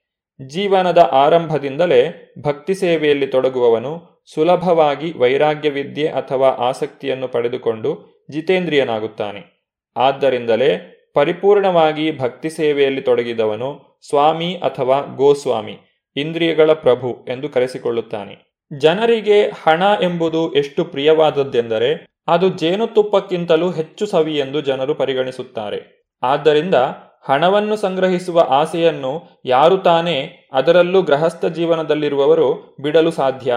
ಜನರು ತಮ್ಮ ಅತಿ ಪ್ರಿಯವಾದ ಪ್ರಾಣವನ್ನು ಸಂಕಟಕ್ಕೆ ಒಡ್ಡಿಯೂ ಹಣವನ್ನು ಸಂಪಾದಿಸಲು ಪ್ರಯತ್ನಿಸುತ್ತಾರೆ. ಹಣವನ್ನು ಕದಿಯುವುದಕ್ಕಾಗಿ ಕಳ್ಳರು ತಮ್ಮ ಪ್ರಾಣಕ್ಕೆ ಅಪಾಯವಿದ್ದರೂ ಶ್ರೀಮಂತನ ಮನೆಯೊಳಗೆ ನುಗ್ಗಬಹುದು. ವರ್ತಕರು ತಮ್ಮ ಜೀವನವನ್ನು ಪಣವಾಗಿಟ್ಟು ಹಡಗುಗಳಲ್ಲಿ ದೇಶದಿಂದ ದೇಶಕ್ಕೆ ಹೋಗುತ್ತಾರೆ. ಅಥವಾ ಮುತ್ತುಗಳನ್ನು ಬೆಲೆಬಾಳುವ ರತ್ನಗಳನ್ನು ಸಂಗ್ರಹಿಸಲು ಸಮುದ್ರದ ನೀರಿನೊಳಕ್ಕೆ ಧುಮುಕುತ್ತಾರೆ. ಹೀಗೆ ಹಣವು ಜೇನುತುಪ್ಪಕ್ಕಿಂತ ಸವಿ ಎಂಬುದು ಅನುಭವದಿಂದ ಸಿದ್ಧಪಡುತ್ತದೆ. ಇದನ್ನು ಪ್ರತಿಯೊಬ್ಬನೂ ಅಂಗೀಕರಿಸುತ್ತಾನೆ. ಹಣವನ್ನು ಗಳಿಸಲು ಮಾನವನು ಸರ್ವಸ್ವವನ್ನೂ ಅಪಾಯಕ್ಕೆ ಒಡ್ಡಬಹುದು. ಕೌಮಾರ ಆಚರೇತ್ ಪ್ರಾಜ್ಞೋ ಧರ್ಮಾನ್ ಭಾಗವತಾನಿಹ ದುರ್ಲಭಂ ಮಾನುಷಂ ಜನ್ಮ ತದಪಿ ಅಧ್ರುವಂ ಅರ್ಥದಂ. ಸಾಕಷ್ಟು ಬುದ್ಧಿಶಾಲಿಯಾಗಿರುವವನು ಜೀವನದ ಆರಂಭದಲ್ಲಿಯೇ ಎಂದರೆ ಶೈಶವದ ಚಿಕ್ಕ ವಯಸ್ಸಿನಲ್ಲಿಯೇ ಉಳಿದ ಎಲ್ಲ ಕಾರ್ಯಕಲಾಪಗಳನ್ನು ವರ್ಜಿಸಿ ಮಾನವ ಶರೀರವನ್ನು ಭಕ್ತಿ ಸೇವೆಯ ಕೆಲಸಗಳನ್ನು ನೆರವೇರಿಸಲು ಉಪಯೋಗಿಸಬೇಕು. ಮಾನವ ಶರೀರವು ಅತ್ಯಂತ ವಿರಳವಾಗಿ ದೊರೆಯುತ್ತದೆ. ಬೇರೆಯ ಶರೀರಗಳಂತೆ ಅದು ಅನಿತ್ಯವಾದರೂ ಕೂಡ ಅದು ಅರ್ಥವತ್ತಾದದು. ಏಕೆಂದರೆ ಮಾನವ ಜೀವನದಲ್ಲಿ ವ್ಯಕ್ತಿಯು ಭಕ್ತಿ ಸೇವೆಯನ್ನು ಮಾಡಬಲ್ಲನು. ಪ್ರಾಮಾಣಿಕವಾದ ಭಕ್ತಿ ಸೇವೆಯು ಅಲ್ಪವಾದರೂ ಕೂಡ ಅದೇ ಮಾನವನಿಗೆ ಪರಿಪೂರ್ಣತೆಯನ್ನು ಕೊಡಬಲ್ಲದು. ಮಾನವ ಸಮಾಜವು ಈ ಉಪದೇಶದ ಲಾಭವನ್ನು ಪಡೆದುಕೊಳ್ಳಬೇಕು. ತನ್ನ ಕುಟುಂಬದ ಬಗೆಗೆ ಅತ್ಯಂತ ಪ್ರೀತಿಯುಳ್ಳ ವ್ಯಕ್ತಿಯು ತನ್ನ ಹೃದಯದ ಮಧ್ಯದಲ್ಲಿ ಆ ಕುಟುಂಬದ ಸದಸ್ಯರನ್ನೇ ತುಂಬಿಸಿರುವಾಗ ಹೇಗೆ ತಾನೇ ಅವರ ಸಹವಾಸವನ್ನು ಬಿಡಬಲ್ಲನು? ಕುಟುಂಬಕ್ಕೆ ಅಂಟಿಕೊಂಡಿರುವ ಗೃಹಸ್ಥನು ರೇಷ್ಮೆ ಹುಳುವಿನಂತೆ. ಅದು ತಾನೇ ಗೂಡನ್ನು ಹೆಣೆದು ಅದರೊಳಗೆ ಬಂದಿಯಾಗಿ ಹೊರಗೆ ಬರಲು ಅಶಕ್ತವಾಗುತ್ತದೆ. ಕುಟುಂಬ ಪೋಷಣೆಯ ಕರ್ತವ್ಯಗಳಿಗೆ ಅತಿಯಾಗಿ ಅಂಟಿಕೊಂಡಿರುವಂತಹ ಮನುಷ್ಯನು ತನ್ನ ಇಂದ್ರಿಯಗಳನ್ನು ನಿಯಂತ್ರಿಸಲು ಅಶಕ್ತನಾದಾಗ ಅವನ ಮನಸ್ಸು ಹಣವನ್ನು ಶೇಖರಿಸುವುದು ಹೇಗೆ ಎಂಬುದರಲ್ಲಿ ಮಗ್ನವಾಗಿರುತ್ತದೆ. ಪರರ ಸಂಪತ್ತನ್ನು ಅಪಹರಿಸುವವನು ಸರ್ಕಾರದ ಶಾಸನದ ಪ್ರಕಾರ ಶಿಕ್ಷಿಸಲ್ಪಡುತ್ತಾನೆ ಮತ್ತು ಮರಣಾನಂತರ ಯಮರಾಜನ ಶಾಸನಗಳಿಗೆ ಅನುಸಾರವಾಗಿ ದಂಡಿಸಲ್ಪಡುತ್ತಾನೆ. ಇದೆಲ್ಲವನ್ನು ತಿಳಿದಿದ್ದರೂ ಕೂಡ ಅಂತಹವನು ಹಣವನ್ನು ಸಂಪಾದಿಸಲು ಬೇರೆಯವರನ್ನು ವಂಚಿಸುತ್ತಲೇ ಹೋಗುತ್ತಾನೆ. ಯಾವ ಕಾಲದಲ್ಲೂ, ಯಾವ ದೇಶದಲ್ಲೂ ದೇವೋತ್ತಮ ಪರಮಪುರುಷನ ಅರಿವಿಲ್ಲದೆ ಯಾವ ವ್ಯಕ್ತಿಯೂ ಸಾಂಸಾರಿಕ ಬಂಧನದಿಂದ ತನ್ನನ್ನು ಬಿಡಿಸಿಕೊಳ್ಳಲು ಶಕ್ತನಾಗುವುದಿಲ್ಲ ಎಂಬುದು ಸುನಿಶ್ಚಿತ. ಆದರೆ ಭಗವಂತನ ಅರಿವಿಲ್ಲದವರು ಭೌತಿಕ ನಿಯಮಗಳಿಂದ ಬಂಧನಕ್ಕೊಳಗಾಗುತ್ತಾರೆ. ದೇವೋತ್ತಮ ಪರಮಪುರುಷನಾದ ನಾರಾಯಣನು ಎಲ್ಲಾ ಜೀವಿಗಳ ತಂದೆ. ಪರಿಣಾಮತಃ ವ್ಯಕ್ತಿಯು ಮಗುವಾಗಿರಲಿ ಅಥವಾ ಮುದುಕನಾಗಿರಲಿ, ಭಗವಂತನನ್ನು ಸಂತೋಷಪಡಿಸಲು ಅಥವಾ ಆರಾಧಿಸಲು ಯಾವುದೇ ಸಂದರ್ಭದಲ್ಲಿಯೂ ಯಾವ ಅಡ್ಡಿಯೂ ಇಲ್ಲ. ಜೀವಿಗಳಿಗೂ ದೇವೋತ್ತಮ ಪರಮಪುರುಷನಿಗೂ ಇರುವ ಸಂಬಂಧವು ಯಾವಾಗಲೂ ವಾಸ್ತವಿಕವಾದದ್ದು. ಆದ್ದರಿಂದ ಭಗವಂತನನ್ನು ಸಂತೋಷಗೊಳಿಸುವುದರಲ್ಲಿ ಯಾವುದೇ ಕಷ್ಟವಿಲ್ಲ.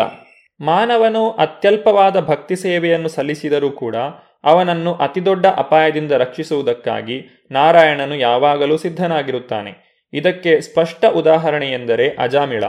ಅನೇಕ ಪಾಪಮಯ ಕೃತ್ಯಗಳನ್ನು ಆಚರಿಸಿ ಅಜಾಮಿಳನು ದೇವೋತ್ತಮ ಪರಮಪುರುಷನಿಂದ ದೂರನಾಗಿ ಅತಿ ತೀಕ್ಷ್ಣವಾದ ಯಮದಂಡನೆಗೆ ಯಮರಾಜನಿಂದ ಗುರಿಯಾಗಿದ್ದನು. ಸಾವಿನ ಸಮಯದಲ್ಲಿ ಅಜಾಮಿಳನು ತನ್ನ ಮಗ ನಾರಾಯಣನನ್ನು ಕರೆದನು. ದೇವೋತ್ತಮ ಪರಮಪುರುಷನನ್ನು ಉದ್ದೇಶಿಸದೇ ಇದ್ದರೂ ಕೂಡ ಅವನು ನಾರಾಯಣನ ನಾಮವನ್ನು ಜಪಿಸಿದ್ದರಿಂದ ಯಮದಂಡದಿಂದ ಪಾರಾದನು. ಆದ್ದರಿಂದ ಭಗವಂತನನ್ನು ಸಂತೋಷಪಡಿಸಲು, ಕುಟುಂಬ, ಜಾತಿ ಮತ್ತು ರಾಷ್ಟ್ರಗಳನ್ನು ತೃಪ್ತಿಪಡಿಸಲು ಬೇಕಾಗುವಷ್ಟು ಪ್ರಯತ್ನ ಮಾಡಬೇಕಾಗಿಲ್ಲ. ಭಗವಂತನೊಡನೆ ತನ್ನ ಸಂಬಂಧವನ್ನು ಪುನರುಜ್ಜೀವಿಸಿಕೊಳ್ಳುವುದು ವ್ಯಕ್ತಿಯ ಕರ್ತವ್ಯವಾಗಿದೆ. ಈ ದಿಕ್ಕಿನಲ್ಲಿ ಅಲ್ಪ ಪ್ರಯಾಸವೂ ಕೂಡ ಸಫಲವಾಗುತ್ತದೆ. ಭಗವಂತನ ನಾಮದ ಶ್ರವಣ ಮತ್ತು ಕೀರ್ತನೆಗಳ ರೂಪದಲ್ಲಿ ವ್ಯಕ್ತಿಯು ಮಾಡುವ ಸರಳ ಭಕ್ತಿ ಸೇವೆಯು ದೇವೋತ್ತಮ ಪರಮಪುರುಷನನ್ನು ಸಂತೋಷಪಡಿಸಬಲ್ಲದು. ಆದ್ದರಿಂದಲೇ ಶ್ರೀ ಚೈತನ್ಯ ಮಹಾಪ್ರಭುಗಳು ಪರಂ ವಿಜಯತೆ ಶ್ರೀಕೃಷ್ಣ ಸಂಕೀರ್ತನಂ. ಶ್ರೀಕೃಷ್ಣ ಸಂಕೀರ್ತನಕ್ಕೆ ಪೂರ್ಣ ವಿಜಯ ಎಂದು ಹೇಳುವ ಮೂಲಕ ತಮ್ಮ ಆಶೀರ್ವಾದವನ್ನು ಇತ್ತಿದ್ದಾರೆ ಮಾನವ ಜನ್ಮದ ನಿಜವಾದ ಲಾಭವನ್ನು ಪಡೆದುಕೊಳ್ಳಲು ಇಚ್ಛಿಸುವವನು ಭಗವಂತನ ಪವಿತ್ರ ನಾಮದ ಸಂಕೀರ್ತನೆಯನ್ನು ಮಾಡಬೇಕು. ಭಗವಂತನ ಆರಾಧನೆಯ ಕುರಿತಾಗಿ ಪ್ರಹ್ಲಾದನು ತನ್ನ ಸಹಪಾಠಿಗಳಿಗೆ ನೀಡುತ್ತಿರುವಂತಹ ಈ ಉಪದೇಶದ ಇನ್ನೂ ಹೆಚ್ಚಿನ ವಿವರಗಳನ್ನು ನಾವು ಮುಂದಿನ ಸಂಚಿಕೆಯಲ್ಲಿ ನೋಡೋಣ. ಧನ್ಯವಾದಗಳು. ಹರೇ ಕೃಷ್ಣ. ಇದುವರೆಗೆ ಸುಬುದ್ದಿ ದಾಮೋದರ ದಾಸ್ ಅವರಿಂದ ಶ್ರೀಮದ್ ಭಾಗವತಾಮೃತ ಬಿಂದುವನ್ನ ಕೇಳಿದಿರಿ.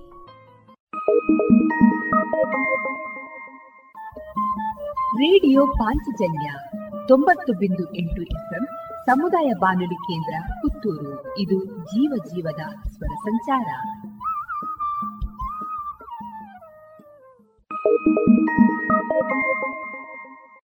Union Bank of India gold loan. ಕೃಷಿ ಹಾಗೂ ವ್ಯಾಪಾರ ಉದ್ಯಮಗಳಿಗೆ ಗೋಲ್ಡ್ ಲೋನ್ ಅತಿ ಕಡಿಮೆ ಬಡ್ಡಿ ದರದಲ್ಲಿ. ಪ್ರತಿ ಗ್ರಾಮ್ ಚಿನ್ನದ ಮೇಲೆ ಅತಿ ಹೆಚ್ಚಿನ ಮೊತ್ತದ ಸಾಲ. ಸರಳ ದಾಖಲಾತಿಗಳು ಹಾಗೂ ಶೀಘ್ರ ಮಂಜೂರಾತಿ. ನಿಮ್ಮ ಹತ್ತಿರದ ಯೂನಿಯನ್ ಬ್ಯಾಂಕ್ ಆಫ್ ಇಂಡಿಯಾ ಶಾಖೆಗೆ ಇಂದೇ ಭೇಟಿ ಕೊಡಿ. ಚಿನ್ನದ ಮೇಲಿನ ಸಾಲ ನಿಮ್ಮ ನೆಚ್ಚಿನ ಯೂನಿಯನ್ ಬ್ಯಾಂಕ್ನಲ್ಲಿ ಮಾತ್ರ. Union Bank of India. ಇನ್ನು ಮುಂದೆ ಕೇಳಿ ಜಾಣ ಸುದ್ದಿ ವಿಜ್ಞಾನ ವಿಚಾರ ವಿಸ್ಮಯಗಳ ಧ್ವನಿ ಪತ್ರಿಕೆ. ಈ ಕಾರ್ಯಕ್ರಮದ ಪ್ರಸ್ತುತಿ ಕೊಳ್ಳೆಗಾಲ ಶರ್ಮಾ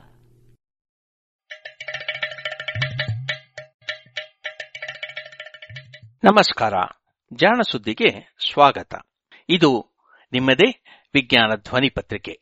ಹೊಸ ವಾರ ಹೊಸ ಜ್ಞಾನ. ಕೇಳು ಕೇಳು ಕೇಳು ಜಾಣ. ಜಾಣ ಸುದ್ದಿಯ ಕೇಳು ಕೇಳು ಕೇಳು ಜಾಣ. ಇಂದು ಹಂದು ಮುಂದು ಹಿಂದು ಹರಿವು ತಿಳಿವು ಚುಟುಕು ತೆರಗು ನಿತ್ಯ ನುಡಿಯುವತ್ತು ತರಲು ನಿತ್ಯ ನುಡಿಯುವತ್ತು ತರಲು ಕೇಳಿ ಜಾಣರ, ಜಾಣ ಸುದ್ದಿಯ, ಕೇಳು ಕೇಳು ಕೇಳು ಜಾಣ. ಜಾಣ ಸುದ್ದಿಯ, ಕೇಳು ಕೇಳು ಕೇಳು ಜಾಣ. ಜಾಣ ಸುದ್ದಿ, ಸಂಪುಟ ಐದು, ಸಂಚಿಕೆ ಹನ್ನೆರಡು. ಈ ವಾರ ನೀವು ಕೇಳಲಿದ್ದೀರಿ ಆಕಳು ಮತ್ತು ನೆಲದ ಕಾರ್ಬನ್. ಪ್ಲಾಸ್ಟಿಕ್ ಪುರಾಣ, ಸಂಚಿಕೆ ಎರಡು. ಕೀಟಗಳನ್ನು ರಕ್ಷಿಸಿದ ಕರಿ ಪ್ಲಾಸ್ಟಿಕ್, ಬೀಗಲ್ ಸಾಹಸಯಾನ, ಸಂಚಿಕೆ ನೂರ ಎಪ್ಪತ್ತು ಹಾಗೂ ವಾರದ ವಿಜ್ಞಾನಿ ಮಾರಿಯಾ ಮೊಲಿನಾ.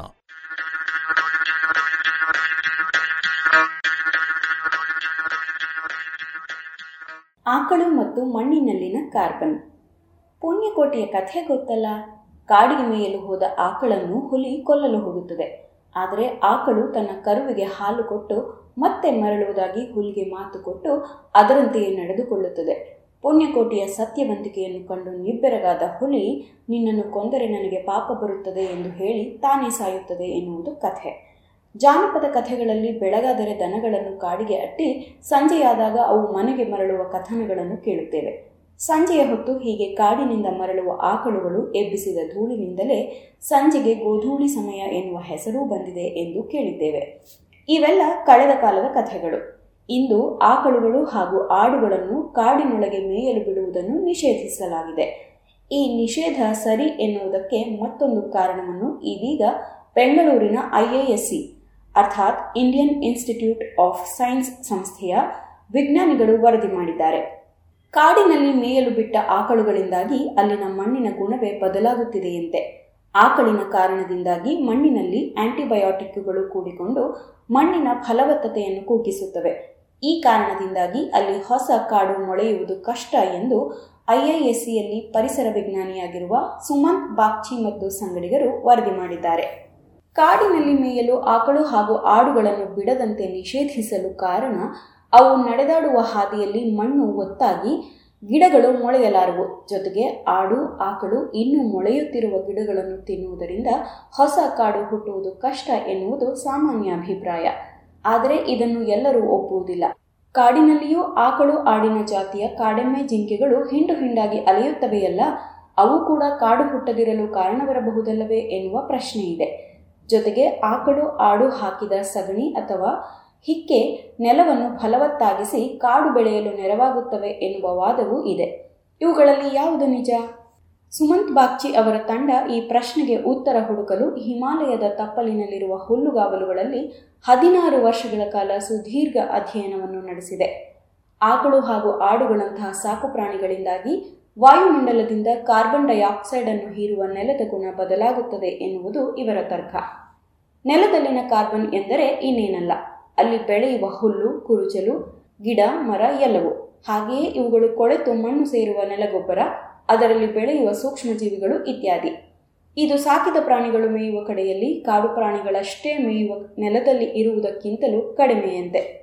ಬಾಗ್ಚಿ ಅವರ ತಂಡ ಇದಕ್ಕಾಗಿ ಕಾಡು ಪ್ರಾಣಿಗಳಷ್ಟೇ ಹೆಚ್ಚಿರುವ ಪ್ರದೇಶದ ನೆಲ ಹಾಗೂ ಆಕಳುಗಳು ಮೇಯುವ ಪ್ರದೇಶಗಳಲ್ಲಿ ಇರುವ ಪ್ರಾಣಿಗಳ ಸಂಖ್ಯೆ, ಮಣ್ಣಿನಲ್ಲಿರುವ ವಿವಿಧ ಸೂಕ್ಷ್ಮಜೀವಿಗಳ ಪ್ರಮಾಣ ಹಾಗೂ ವೈವಿಧ್ಯ ಮಣ್ಣಿನಲ್ಲಿರುವ ಆಂಟಿಬಯೋಟಿಕ್ ಹಾಗೂ ಇತರ ರಾಸಾಯನಿಕಗಳ ಪ್ರಮಾಣ, ಕಾರ್ಬನ್ ಅನ್ನು ಹಿಡಿದಿಟ್ಟುಕೊಳ್ಳುವ ಮಣ್ಣಿನ ಸಾಮರ್ಥ್ಯ ಮುಂತಾದವನ್ನು ಅಳೆದು ಹೋಲಿಸಿದ್ದಾರೆ. ಇಂತಹ ಬಹುತೇಕ ಗುಣಗಳಲ್ಲಿ ಹೆಚ್ಚು ಕಡಿಮೆ ಎರಡೂ ಪ್ರದೇಶಗಳ ನೆಲದಲ್ಲಿಯೂ ಹೆಚ್ಚಿನ ವ್ಯತ್ಯಾಸ ಕಂಡುಬರಲಿಲ್ಲ. ಕೇವಲ ಕಾರ್ಬನ್ ಅನ್ನು ಹಿಡಿದಿಟ್ಟುಕೊಳ್ಳುವ ಸಾಮರ್ಥ್ಯ ಆಕಳು ಮೇಯುವ ಪ್ರದೇಶಗಳಲ್ಲಿ ಕಡಿಮೆ ಇತ್ತು ಎಂದು ಬಾಗ್ಚಿ ಹೇಳಿದ್ದಾರೆ. ಸಾಮಾನ್ಯಕ್ಕಿಂತಲೂ ಇದು ಶೇಕಡ ಹತ್ತೊಂಬತ್ತರಷ್ಟು ಕಡಿಮೆ. ಅಂದರೆ ಐದರಲ್ಲಿ ಒಂದು ಪಾಲಿನಷ್ಟು ಕಡಿಮೆ ಇತ್ತು ಎಂದು ಗುರುತಿಸಿದ್ದಾರೆ. ಮಣ್ಣಿನಲ್ಲಿರುವ ಕಾರ್ಬನ್ನಿನ ಪ್ರಮಾಣ ಆಕಳುಗಳು ಮೇಯುತ್ತಿದ್ದ ಕಡೆ ಪ್ರತಿ ಚದರ ಮೀಟರ್ ನೆಲದಲ್ಲಿ ಕಾಡು ದನಗಳು ಮೇಯುತ್ತಿದ್ದ ಪ್ರದೇಶಕ್ಕಿಂತಲೂ ಸುಮಾರು ಒಂದೂವರೆ ಕಿಲೋಗ್ರಾಂಗಳಷ್ಟು ಕಡಿಮೆ ಇತ್ತು. ಬಾಬ್ಚಿ ಇದಕ್ಕೆ ಕಾರಣವನ್ನು ಹುಡುಕಿದ್ದಾರೆ. ಮಣ್ಣಿನ ಇತರೆ ಅಂಶಗಳನ್ನು ಹೋಲಿಸಿದಾಗ ಸೂಕ್ಷ್ಮಜೀವಿಗಳ ವೈವಿಧ್ಯದಲ್ಲಿ ಹಾಗೂ ಮಣ್ಣಿನಲ್ಲಿರುವ ಆಂಟಿಬಯೋಟಿಕ್ಗಳ ಪ್ರಮಾಣದಲ್ಲಿಯೂ ಗಮನಾರ್ಹ ವ್ಯತ್ಯಾಸಗಳು ಕಂಡುಬಂದುವು. ಯಾವ ಯಾವ ಕಡೆಯಲ್ಲಿ ಮಣ್ಣಿನಲ್ಲಿ ಆಂಟಿಬಯೋಟಿಕ್ಗಳ ಪ್ರಮಾಣ ಹೆಚ್ಚಿತ್ತೋ ಅಲ್ಲೆಲ್ಲ ಇದ್ದ ಸೂಕ್ಷ್ಮಜೀವಿಗಳ ಬಗೆಗಳು ಬೇರೆಯೇ ಇದ್ದುವು ಹೀಗಾಗಿ ಅಲ್ಲಿನ ಮಣ್ಣಿನ ಕಾರ್ಬನ್ ಹಿಡಿದಿಟ್ಟುಕೊಳ್ಳುವ ಸಾಮರ್ಥ್ಯ ಕುಗ್ಗಿತ್ತು ಎನ್ನುವುದು ಇವರ ತರ್ಕ. ವಿಶೇಷ ಎಂದರೆ ನಾವು ಅಧ್ಯಯನ ಮಾಡಿದ ಹಿಮಾಲಯದ ಸ್ಪಿತಿ ಎನ್ನುವ ಜಿಲ್ಲೆಯಲ್ಲಿ ಆಂಟಿಬಯೋಟಿಕ್ಗಳ ಬಳಕೆ ವ್ಯಾಪಕವಾಗೇನಿಲ್ಲ ಹಾಗಿದ್ದು ಅಲ್ಲಿನ ನೆಲದಲ್ಲಿ ಅವುಗಳ ಉಳಿಕೆಗಳಿದ್ದುವು. ದೇಶದ ಇತರ ಪ್ರದೇಶಗಳಲ್ಲಿ ಬೃಹತ್ ಸಂಖ್ಯೆಯಲ್ಲಿ ಆಕಳನ್ನು ಬೆಳೆಸುವುದಷ್ಟೇ ಅಲ್ಲ, ಅವುಗಳಿಗೆ ಬೇಕೋ ಬೇಡವೋ ಆಂಟಿಬಯೋಟಿಕ್ಗಳನ್ನು ನೀಡುವುದು ವಾಡಿಕೆ. ಅದರಲ್ಲಿಯೂ ವ್ಯಾಪಕವಾಗಿ ಬಳಸುವ ಟೆಟ್ರಾಸೈಕ್ಲಿನ್ನಿನಂತಹ ಆಂಟಿಬಯೋಟಿಕ್ಗಳು ಬಲು ದೀರ್ಘಕಾಲ, ಕೆಲವೊಮ್ಮೆ ದಶಕಗಳ ಕಾಲ ನೆಲದಲ್ಲಿ ನಾಶವಾಗದೆ ಉಳಿದಿರುತ್ತವೆ. ಇಂತಹ ಕಡೆಗಳಲ್ಲಿ ಮಣ್ಣಿನ ಸಾಮರ್ಥ್ಯ ಇನ್ನೂ ಕಡಿಮೆ ಇರಬಹುದು ಎಂದು ಬಾಗ್ಚಿ ಅಂದಾಜಿಸಿದ್ದಾರೆ. ಒಟ್ಟಾರೆ ಪಶುಪಾಲನೆಯಿಂದ ಭೂಮಿಯ ವಾತಾವರಣದಲ್ಲಿರುವ ಕಾರ್ಬನ್ ಡೈಆಕ್ಸೈಡ್ ಹೆಚ್ಚುತ್ತಿರುವುದು ಒಂದು ಕಡೆಯಾದರೆ ಅದರಿಂದಾಗಿ ನೇರವಾಗಿ ಅಲ್ಲವಾದರೂ ಇರುವ ಕಾರ್ಬನ್ ಡೈಆಕ್ಸೈಡಿನ ಬಳಕೆಯ ಸಾಮರ್ಥ್ಯ ಕುಗ್ಗುತ್ತಿರುವುದಂತೂ ಆತಂಕದ ವಿಷಯ.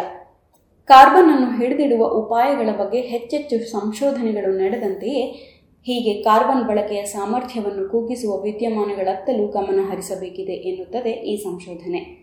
ಈ ಸಂಶೋಧನೆಯ ವಿವರಗಳನ್ನು ಗ್ಲೋಬಲ್ ಚೇಂಜ್ ಬಯಾಲಜಿ ಪತ್ರಿಕೆ ಪ್ರಕಟಿಸಿದೆ.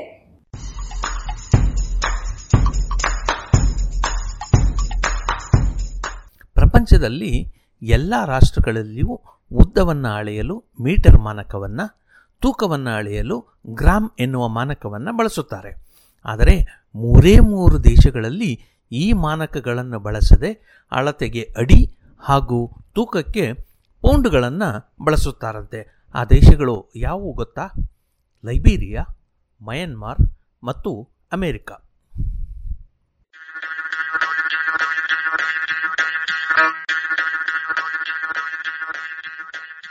ಪ್ಲಾಸ್ಟಿಕ್ ಪುರಾಣ ಎರಡು. ಕೀಟಗಳನ್ನ ಕಾಪಾಡಿದ ಕರಿ ಪ್ಲಾಸ್ಟಿಕ್. ಶ್ರೀಲಂಕಾದ ಆನೆಗಳ ಕೊಲೆಯನ್ನ ಕಡಿಮೆ ಮಾಡಿದ್ದು ಸೆಲ್ಯುಲಾಯ್ಡ್ ಅನ್ನ ಮೊತ್ತ ಮೊದಲನೆಯ ಪ್ಲಾಸ್ಟಿಕ್ ಎಂದು ಪರಿಗಣಿಸುತ್ತಾರೆ. ಆದರೆ ಇದೂ ಕೂಡ ವಾಸ್ತವವಾಗಿ ನೈಸರ್ಗಿಕ ವಸ್ತುವಿನಿಂದಲೇ ಮಾಡಿದ್ದು ಎನ್ನುವ ಗುಣಗಾಟ ಇದ್ದೇ ಇತ್ತು. ಏಕೆಂದ್ರೆ ಸೆಲ್ಯುಲಾಯ್ಡ್ ಅನ್ನ ತಯಾರಿಸಲು ಬೇಕಿದ್ದ ಹತ್ತಿಯ ನಾರು ನಿಸರ್ಗದಿಂದ ಬಂದಿದ್ದಷ್ಟೇ. ಇನ್ನೂ ಒಂದು ಗುಣಗಾಟ ಅಲ್ಲಲ್ಲ ಅಪಾಯವೂ ಇತ್ತು. ಸೆಲ್ಯುಲಾಯ್ಡ್ ತಯಾರಿಕೆ ಬಹಳ ಅಪಾಯಕಾರಿ ಉದ್ಯಮವಾಗಿತ್ತು. ಇಂದಿನ ಪಟಾಕಿ ಉದ್ಯಮದ ಹಾಗೆ. ಕಾರಣ, ಸೆಲ್ಯುಲಾಯ್ಡ್ ತಯಾರಿಸುವಾಗ ಸುಲಭವಾಗಿ ಆವಿಯಾಗ್ತಾ ಇತ್ತು. ದಟ್ಟ ಆವಿ ಇದ್ದಾಗ ಸಣ್ಣ ಕಿಡಿ ಹಾರಿದ್ರೂ ಸ್ಫೋಟವಾಗಬಹುದಿತ್ತು. ಹೀಗಾಗಿ ಸೆಲ್ಯುಲಾಯ್ಡ್ ಕಾರ್ಖಾನೆಗಳಲ್ಲಿ ಅಪಘಾತಗಳು ತಪ್ಪಿದ್ದೇ ಅಲ್ಲ. ಸದಾ ನೀರನ್ನ ಹನಿಸುತ್ತಾ ಅದರಲ್ಲಿ ತೊಯ್ದುಕೊಂಡೇ ಸಿಬ್ಬಂದಿಗಳು ಕೆಲಸ ಮಾಡುತ್ತಿದ್ದ ಸಂದರ್ಭಗಳೂ ಇದ್ದುವಂತೆ. ಇಂತಹ ಸಂದರ್ಭದಲ್ಲಿ ಇನ್ನೊಂದು ಕೃತಕ ವಸ್ತು ಸಿದ್ಧವಾಯಿತು. ಮೊತ್ತ ಮೊದಲ ಕೃತಕ ವಸ್ತು ಅಥವಾ ಕೃತಕ ಪಾಲಿಮಾರ್ ಎಂದು ಇದನ್ನ ಹೇಳುತ್ತಾರೆ. ಅದುವೇ ಬೇಕಲೈಟ್. ಇದು ನಿಮಗೆ ಚಿರಪರಿಚಿತವಾದ ವಸ್ತು. ಇದು ಇಲ್ಲದಿದ್ರೆ ಕುಕ್ಕರ್ ಮೂತಿಯ ಮೇಲೆ ಕುಳಿತು ಹಬೆಯನ್ನ ಹೀರಿ ಅತಿ ಬಿಸಿಯಾದ ಆ ವೇಟ್ ಬಾರದ ವಸ್ತುವನ್ನ ಮುಟ್ಟುವ ಧೈರ್ಯ ಯಾರಿಗೂ ಇರ್ತಾ ಇರಲಿಲ್ಲ. ಹತ್ತಿಯ ಬಟ್ಟೆಯನ್ನ ಬಳಸಿದ್ರೂ ಬಿಸಿ ತಾಗಿಯೇ ತಾಗುತ್ತದಷ್ಟೇ. ಈ ಕುಕ್ಕರ್ನ ವೇಟಿಗೊಂದು ಕಪ್ಪಗಿನ ಕಿರೀಟವಿರ್ತದಲ್ಲ, ಅದು ಇನ್ನೇನಲ್ಲ, ಬೇಕಲೈಟ್ ಕಿರೀಟ. ಗಟ್ಟಿಯಾದ ಶಾಖವನ್ನ ಹರಿಯಲು ಬಿಡದ ಆವಾಹಕ ವಸ್ತು ಇನ್ಸುಲೇಟರ್. ಕುಕ್ಕರ್ ವೇಟಿನ ಕಿರೀಟವಾಗಿರುವಂತೆಯೇ ಬಾಣಲೆ ತವಾಗಳ ಹಿಡಿಯಲ್ಲಿಯೂ ಇದು ಇದೆ. ಬಹಳ ಹಿಂದೆ ಬಹುತೇಕ ಮನೆಗಳಲ್ಲಿ ಕಪ್ಪಗಿನ ವಿದ್ಯುತ್ ಸ್ವಿಚ್ ಇದ್ದುದನ್ನ ನೀವು ಕಂಡಿರಬಹುದು. ಅದು ಈ ಬೇಕ್ಲೈಟ್ನಿಂದಲೇ ಮಾಡಿದ್ದು. ವಿದ್ಯುತ್ತಿಗೂ ಬೇಕಲೈಟ್ ಹುಟ್ಟಿದ್ದಕ್ಕೂ ಸಂಬಂಧವಿದೆ. ಹತ್ತೊಂಬತ್ತನೆಯ ಶತಮಾನದ ಕೊನೆಯಲ್ಲಿ ವಿದ್ಯುತ್ ಶಕ್ತಿಯ ದೀಪದ ಆವಿಷ್ಕಾರವಾಗಿದ್ದು ಗೊತ್ತಿರ್ಬೇಕಲ್ವೇ? ಥಾಮಸ್ ಆಲ್ವಾ ಎಡಿಸನ್ ಹೀಗೊಂದು ಆವಿಷ್ಕಾರವನ್ನ ಮಾಡಿ ಇಡೀ ಜಗತ್ತಿಗೆ ಬೆಳಕನ್ನು ತೋರಿಸಿದ. ಹೆಚ್ಚು ಕಡಿಮೆ ಅದೇ ಸಂದರ್ಭದಲ್ಲಿ ವಿದ್ಯುತ್ ಮೋಟಾರ್ಗಳು ಸಿದ್ಧವಾಗಿದ್ದು, ವಿದ್ಯುತ್ತಿನ ಬಳಕೆ ಹೆಚ್ಚುತ್ತಲಿತ್ತು. ಇದರೊಟ್ಟಿಗೆ ಒಂದು ಸಮಸ್ಯೆಯು ಕಾಡತೊಡಗಿತ್ತು. ವಿದ್ಯುತ್ ಹರಿತಾ ಇದ್ದ ಆ ತಂತಿಗಳನ್ನ ಬೆಸೆದ ಕಡೆ ಅವನ್ನ ಮುಚ್ಚಲು ಆವಾಹಕ ಅಥವಾ ವಿದ್ಯುತ್ ಇನ್ಸುಲೇಟರ್ನ ಅವಶ್ಯಕತೆ ಇತ್ತು. ಅದಕ್ಕೊಂದು ವಸ್ತು ಇತ್ತೆನ್ನಿ. ಅದನ್ನ ಶೆಲಾಕ್ ಎನ್ನುತ್ತಾರೆ. ಇದು ಲ್ಯಾಕ್ ದುಂಬಿ ಎನ್ನುವ ಕೀಟದ ಮೈಯಿಂದ ಪಡೆದ ಮೇಣದಂತಹ ವಸ್ತು. ಶೆಲಾಕನ್ನ ಮುಲಾಮಿನಂತೆ, ತೆಳುವಾದ ಪೊರೆಯಂತೆ ಇಲ್ಲವೇ ಗಟ್ಟಿ ಮೇಣದಂತೆ ವಿದ್ಯುತ್ತಿನ ಹರಿವನ್ನ ತಡೆಯಲು ಬಳಸಲಾಗ್ತಾ ಇತ್ತು. ಅಂದ ಹಾಗೆ ಈ ಕೆರಿಕಾಲ್ಯಾಕ್ ಎನ್ನುವ ಕೀಟ ಇದ್ದಿದ್ದು ನಮ್ಮ ಭಾರತದಲ್ಲಿ. ಉತ್ತರ ಭಾರತದ ಕಾಡುಗಳಲ್ಲಿ ಬೆಳೀತಾ ಇದ್ದ ಕೆಲವು ಮರಗಳ ತೊಗಟೆಯ ಮೇಲೆ ಇವು ಬೆಳೀತಾ ಇದ್ವು. ಇವುಗಳ ಸ್ರಾವದಿಂದ ಶೆಲಾಕನ್ನ ತಯಾರಿಸ್ತಾ ಇದ್ರು. ಒಂದು ಕಿಲೋ ಶೆಲಾಕ್ ತಯಾರಿಸಲು ಏನಿಲ್ಲವೆಂದ್ರೂ ಮೂವತ್ತರಿಂದ ನಲವತ್ತು ಸಾವಿರ ದುಂಬಿಗಳನ್ನ ಕೊಲ್ಲಬೇಕಿತ್ತು. ಅದು ಹೆಣ್ಣು ದುಂಬಿಗಳನ್ನ. ನಮ್ಮ ಮನುಷ್ಯರಿಗೆ ಈ ಕೊಲೆ ಕಷ್ಟವೆಂದೇನೂ ಅನಿಸ್ಲಿಲ್ಲ ಅಂದಿಟ್ಟುಕೊಳ್ಳಿ ಆದ್ರೆ ಎಷ್ಟೇ ಕ್ರೂರಿಯಾಗಿದ್ರೂ ಶೀಘ್ರವಾಗಿ ಬೆಳೀತಾ ಇದ್ದ ವಿದ್ಯುತ್ ಉದ್ಯಮಕ್ಕೆ ಅಗತ್ಯವಾದಷ್ಟು ಆವಾಹಕವನ್ನು ತಯಾರಿಸಲು ಬೇಕಾದಷ್ಟು ಕೀಟಗಳು ಸಿಗ್ತಾ ಇರಲಿಲ್ಲ. ಹೀಗಾಗಿ ಶೆಲಾಕಿಗೆ ಪರ್ಯಾಯವೊಂದು ವಸ್ತು ಬೇಕಿತ್ತು. ಅದರಲ್ಲೂ ಎಡಿಸನ್ ಮತ್ತು ಟೆಸ್ಲಾ ಮತ್ತಿತರ ಆವಿಷ್ಕಾರಿಗಳ ಹೊಸ ಆವಿಷ್ಕಾರಗಳು ವಿದ್ಯುತ್ ಬೇಡಿಕೆಯನ್ನು ಹೆಚ್ಚಿಸಿದವು. ಫಲವಾಗಿ ಇಪ್ಪತ್ತನೆಯ ಶತಮಾನದ ಆರಂಭದಲ್ಲಿ ಶೆಲಾಕಿಗೆ ಪರ್ಯಾಯವನ್ನ ಹುಡುಕುವ ಯತ್ನ ನಡೆಯಿತು. ಈ ಯತ್ನದಲ್ಲಿ ಮೊದಲು ಸಫಲನಾದವನ ಹೆಸರು ಲಿಯೋ ಬೇಕಲ್ಯಾಂಡ್. ಮೂಲತಃ ಬೆಲ್ಜಿಯಂನವನಾಗಿದ್ದ ಬೇಕಲ್ಯಾಂಡ್ ಯುರೋಪಿನಲ್ಲಿಯೇ ಬೆಳೆದು ಅಲ್ಲಿಯೇ ರಸಾಯನ ವಿಜ್ಞಾನದಲ್ಲಿ ಡಾಕ್ಟರೇಟ್ ಪದವಿಯನ್ನು ಪಡೆದ. ಅವನ ಗುರು ಬೆಂಜಿನ್ ಎನ್ನುವ ರಾಸಾಯನಿಕದಲ್ಲಿ ಅಣುಗಳು ಹೇಗೆ ಜೋಡಿಸಿಕೊಂಡಿರುತ್ತವೆ ಎನ್ನುವುದನ್ನ ಮೊದಲು ಕನಸುಕೊಂಡು ಆನಂತರ ಸಾಬೀತುಪಡಿಸಿದ ಆಗಸ್ಟ್ ಕೆಕುಲೆಯ ಶಿಷ್ಯ. ಬಹುಶಃ ಈ ಸಂಬಂಧದಿಂದಲೇ ಇರಬೇಕು. ಬೇಕಲ್ಯಾಂಡ್ ಬೆಂಜಿಮ್ನಿಂದಲೇ ತಯಾರಿಸುವ ಪಿನಾಯಿಲ್ನಂತಹ ವಸ್ತುಗಳ ಬಗ್ಗೆ ಆಸಕ್ತಿ ಬೆಳೆಸಿಕೊಂಡಿದ್ದ. ಆತ ಆವಿಷ್ಕರಿಸಿದ ವಸ್ತುವೇ ಬೇಕಲೈಟ್ ಬೇಕಲೈಟ್ ಬೇಕಲ್ಯಾಂಡ್ನ ಹೆಸರನ್ನ ಈ ಜಗತ್ತಿನಲ್ಲಿ ಅಜರಾಮರವಾಗಿಸಿದ ವಸ್ತು. ಬೇಕಲ್ಯಾಂಡ್ ಇದನ್ನ ಆವಿಷ್ಕರಿಸಿದಾಗ ಪೆಟ್ರೋಲಿಯಂ ಇನ್ನೂ ವ್ಯಾಪಕವಾಗಿ ಬಳಕೆಯಲ್ಲಿ ಇರಲಿಲ್ಲ. ಕಲ್ಲಿದ್ದಲೇ ಅಂದಿನ ಚಿನ್ನದ ಇಂಧನವಾಗಿತ್ತು.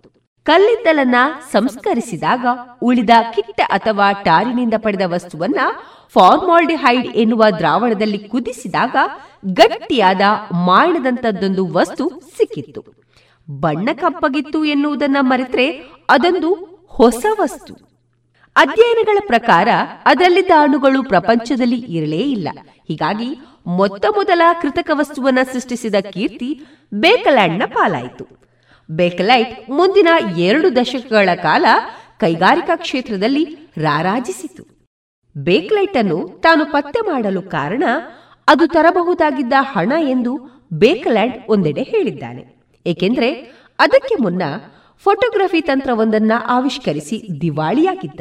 ಕೊನೆಗೆ ಅದಕ್ಕಾಗಿ ತಾನು ಪಡೆದಿದ್ದ ಪೇಟೆಂಟ್ ಅನ್ನ ಸುಪ್ರಸಿದ್ಧ ಕೊಡ್ಯಾಕ್ ಕಂಪನಿಗೆ ಮಾರಿ ಆ ಹಣದಿಂದ ತನ್ನದೇ ರಾಸಾಯನಿಕ ಕಂಪನಿಯನ್ನ ಬೇಕ್ಲ್ಯಾಂಡ್ ಕಟ್ಟಿದ್ದ. ಬೇಕ್ಲೈಟ್ ಅನ್ನ ಆವಿಷ್ಕರಿಸಿದ ನಂತರ ಬೇಕ್ಲೈಟ್ ಕಾರ್ಪೊರೇಷನ್ ಎನ್ನುವ ಉದ್ದಿಮೆಯನ್ನ ಸ್ಥಾಪಿಸಿದ. ಈ ವಸ್ತು ಸೆಲ್ಯುಲಾಯ್ಡ್ಗಿಂತಲೂ ಹೆಚ್ಚು ಉಪಯುಕ್ತವೆನಿಸಿತ್ತು. ಸಾಸಿವೆ ಕಾಳಿನಷ್ಟು ಪುಟ್ಟ ಬಳೆಯಿಂದ ಅತಿ ದೊಡ್ಡ ಪೆಟ್ಟಿಗೆಯವರೆಗೆ ಏನನ್ನು ಬೇಕಾದರೂ ಈ ವಸ್ತುವಿನಿಂದ ತಯಾರಿಸಬಹುದಿತ್ತು. ಸೆಲ್ಯುಲಾಯ್ಡ್ ಅನ್ನ ಅಚ್ಚುತ್ತಲು ಬಳಸುತ್ತಿದ್ದ ಯಂತ್ರಗಳನ್ನ ಬಳಸಿ ಈ ವಸ್ತುವನ್ನು ಅಚ್ಚೊತ್ತಿ ಅಸಂಖ್ಯ ಪ್ರಮಾಣದಲ್ಲಿ ಒಂದೇ ತೆರನ ವಸ್ತುಗಳನ್ನ ತಯಾರಿಸಬಹುದಾಗಿತ್ತು. ಬೇಕ್ಲೈಟ್ನ ಅಧಿಪತ್ಯದೊಂದಿಗೆ ಪ್ಲಾಸ್ಟಿಕ್ಕು ಎನ್ನುವ ವಸ್ತುವಿನ ಯುಗ ಆರಂಭವಾಯಿತೆನ್ನಬಹುದು. ಬೇಕ್ಲೈಟ್ನ ಬಳಕೆ ವ್ಯಾಪಕವಾಗಿ ಬೆಳೆಯಿತು. ಅದೇ ಸಮಯದಲ್ಲಿ ಅಮೆರಿಕದಲ್ಲಿ ವಿದ್ಯುತ್ ಸರಬರಾಜು ಕಂಪನಿಗಳು ಗ್ರಾಂಬೆಲ್ ಆವಿಷ್ಕರಿಸಿದ ಟೆಲಿಫೋನ್ಗಳು ಬಳಕೆಗೆ ಬಂದವು.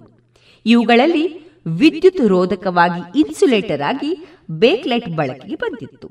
ಇಂದಿಗೂ ಎತ್ತರೆತ್ತರದ ವಿದ್ಯುತ್ ಕಂಬಗಳ ಮೇಲೆ ತಂತಿಗಳನ್ನ ಬಿಗಿಯಾಗಿ ಹಿಡಿದುಕೊಳ್ಳಲು ಕಪ್ಪು ಬಣ್ಣದ ವಸ್ತುವನ್ನ ನೀವು ನೋಡಿರಬಹುದು. ಅದು ಬೇಕ್ಲೈಟ್ನದ್ದು.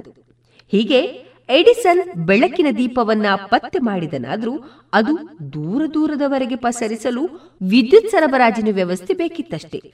ಬೇಕ್ಲೈಟ್ ಅದರ ಅನಿವಾರ್ಯ ಅಂಗವಾಗಿತ್ತು.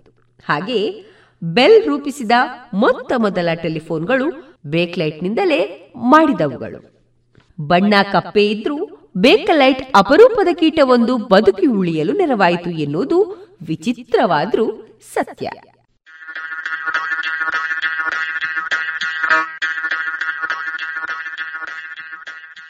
ವಾರದ ವಿಜ್ಞಾನಿ. ವಾರದ ವಿಜ್ಞಾನಿ ಮಾರಿಯೋ ಮೊಲ್ಲಿನಾ. ಓಝೋನ್ ರಂಧ್ರವನ್ನು ಪತ್ತೆ ಮಾಡಿದ ವಿಜ್ಞಾನಿಗಳಲ್ಲಿ ಪ್ರಮುಖ ನೋಬೆಲ್ ಪ್ರಶಸ್ತಿ ವಿಜೇತ.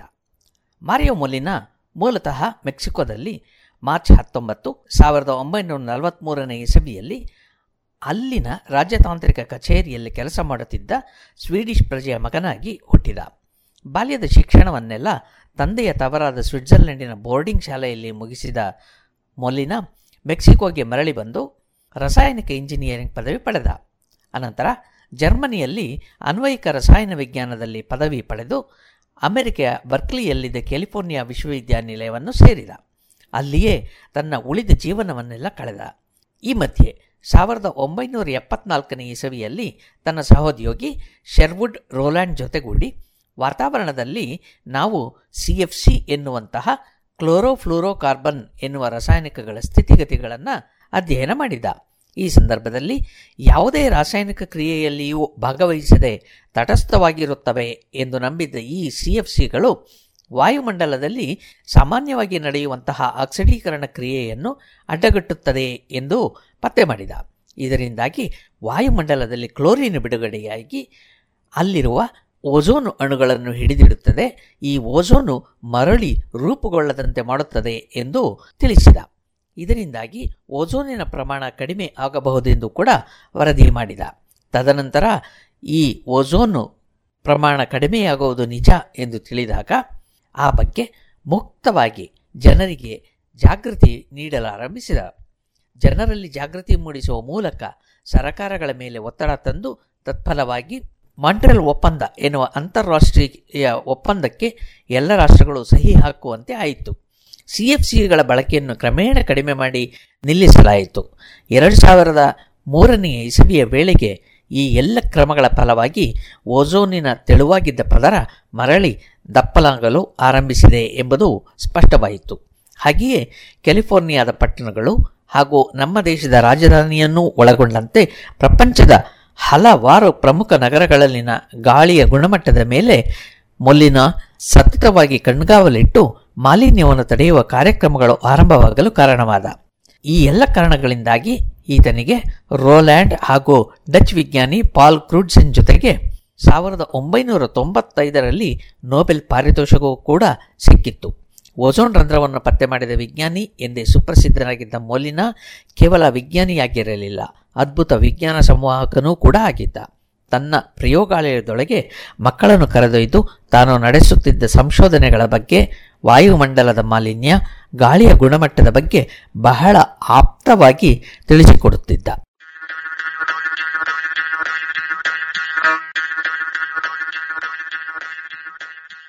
ಬೀಗಲ್ ಸಾಹಸಯಾನ ಸುಪ್ರಸಿದ್ಧ ಜೀವಿ ವಿಜ್ಞಾನಿ ಚಾರ್ಲ್ಸ್ ಡಾರ್ವಿನ್ ಇನ್ನೂರು ವರ್ಷಗಳ ಹಿಂದೆ ಬೀಗಲ್ ಹಡಗಿನಲ್ಲಿ ವಿಶ್ವ ಪರ್ಯಟನೆ ಕೈಗೊಂಡಿದ್ದಾಗ ಕಂಡು ದಾಖಲಿಸಿದ ವೈಜ್ಞಾನಿಕ ಸಂಗತಿಗಳ ಟಿಪ್ಪಣಿಗಳ ಅನುವಾದ, ಸಂಚಿಕೆ ನೂರ ಎಪ್ಪತ್ತು.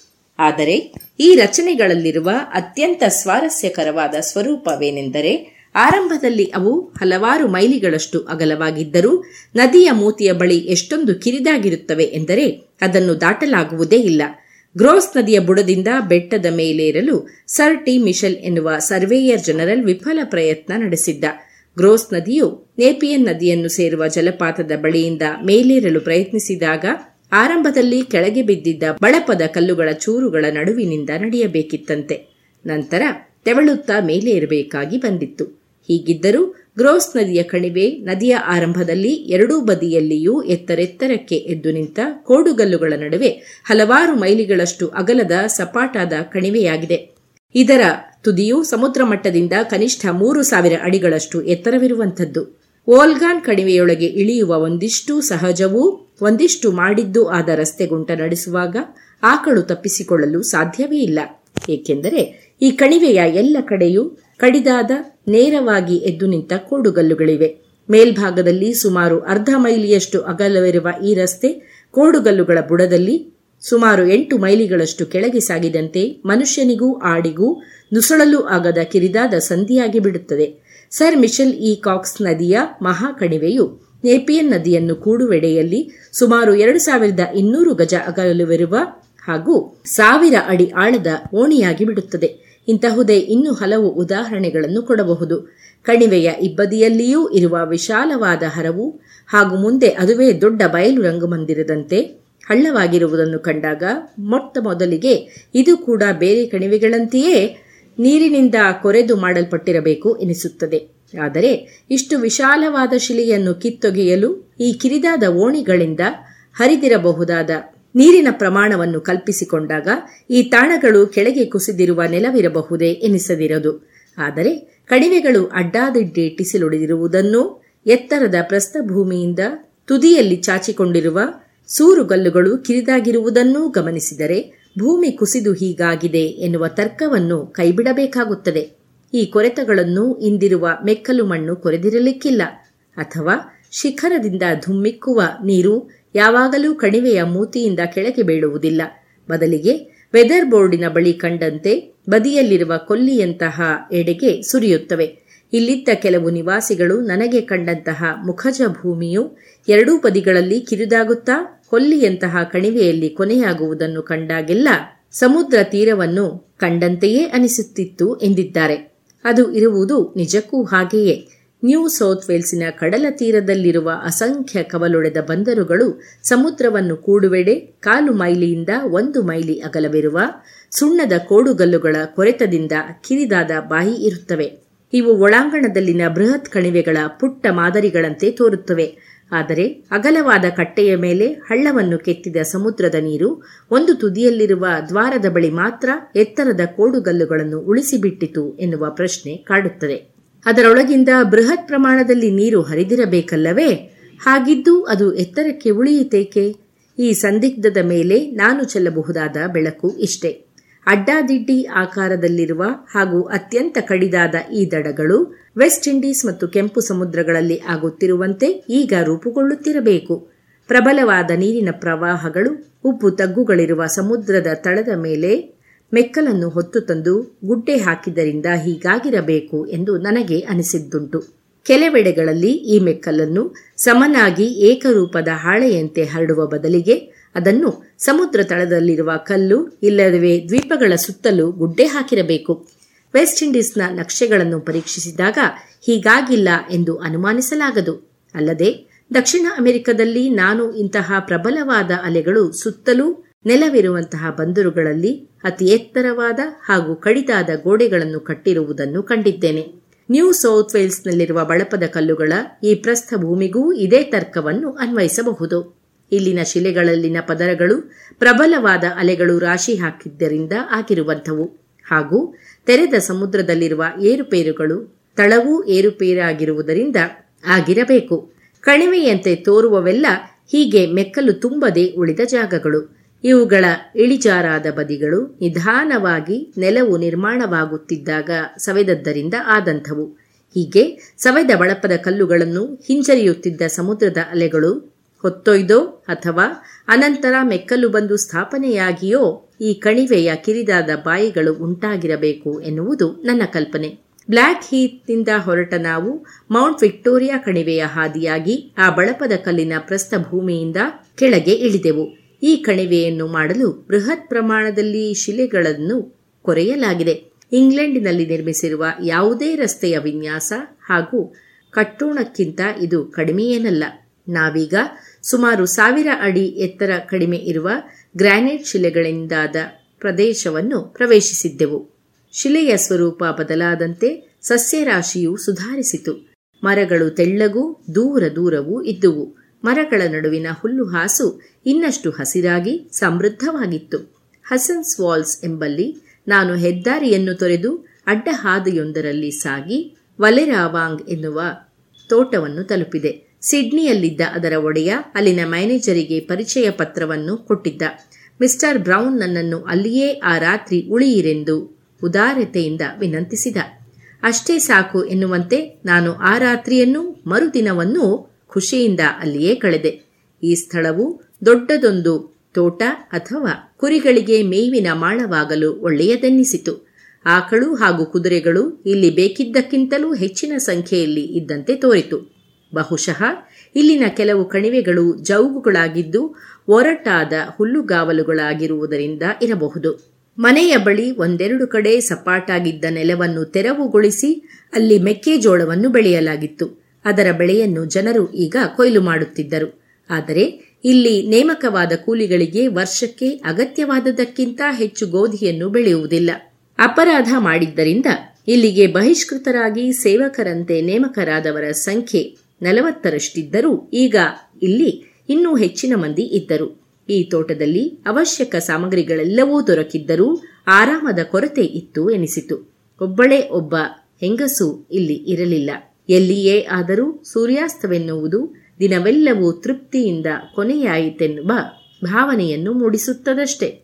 ಆದರೆ ಇಲ್ಲಿ ಈ ದೂರದ ತೋಟದ ಮನೆಯಲ್ಲಿ ನಲವತ್ತು ಗಟ್ಟಿಮುಟ್ಟಾದ ಮಂದಿ ಆಫ್ರಿಕಾದ ಗುಲಾಮರಂತೆಯೇ ಇಡೀ ದಿನ ಶ್ರಮಪಟ್ಟ ಮೇಲೂ ಸಾಂತ್ವನಗೊಳಿಸುವ ಜೀವಗಳಿಲ್ಲದೆಯೇ ಬದುಕುತ್ತಿದ್ದರು ಎನ್ನುವ ಅಂಶವನ್ನು ಸುತ್ತಲಿನ ಕಾಡಿನಲ್ಲಿದ್ದ ಸೌಂದರ್ಯ ಮರೆಸಲಿಲ್ಲ.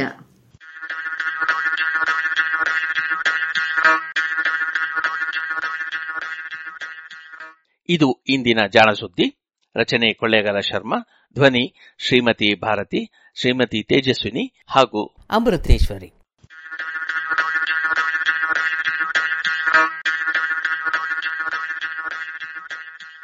ಜಾಣಸುದ್ದಿಯ ಬಗ್ಗೆ ನಿಮ್ಮ ಸಲಹೆ ಸಂದೇಹಗಳು ಏನೇ ಇದ್ದರೂ ಒಂಬತ್ತು ಎಂಟು ಎಂಟು ಆರು ಆರು ನಾಲ್ಕು ಸೊನ್ನೆ ಮೂರು ಎರಡು ಎಂಟು. ಈ ನಂಬರಿಗೆ ವಾಟ್ಸಪ್ ಮಾಡಿ ಇಲ್ಲವೇ ವಾಯ್ಸ್ ಮೆಸೇಜ್ ಮಾಡಿ.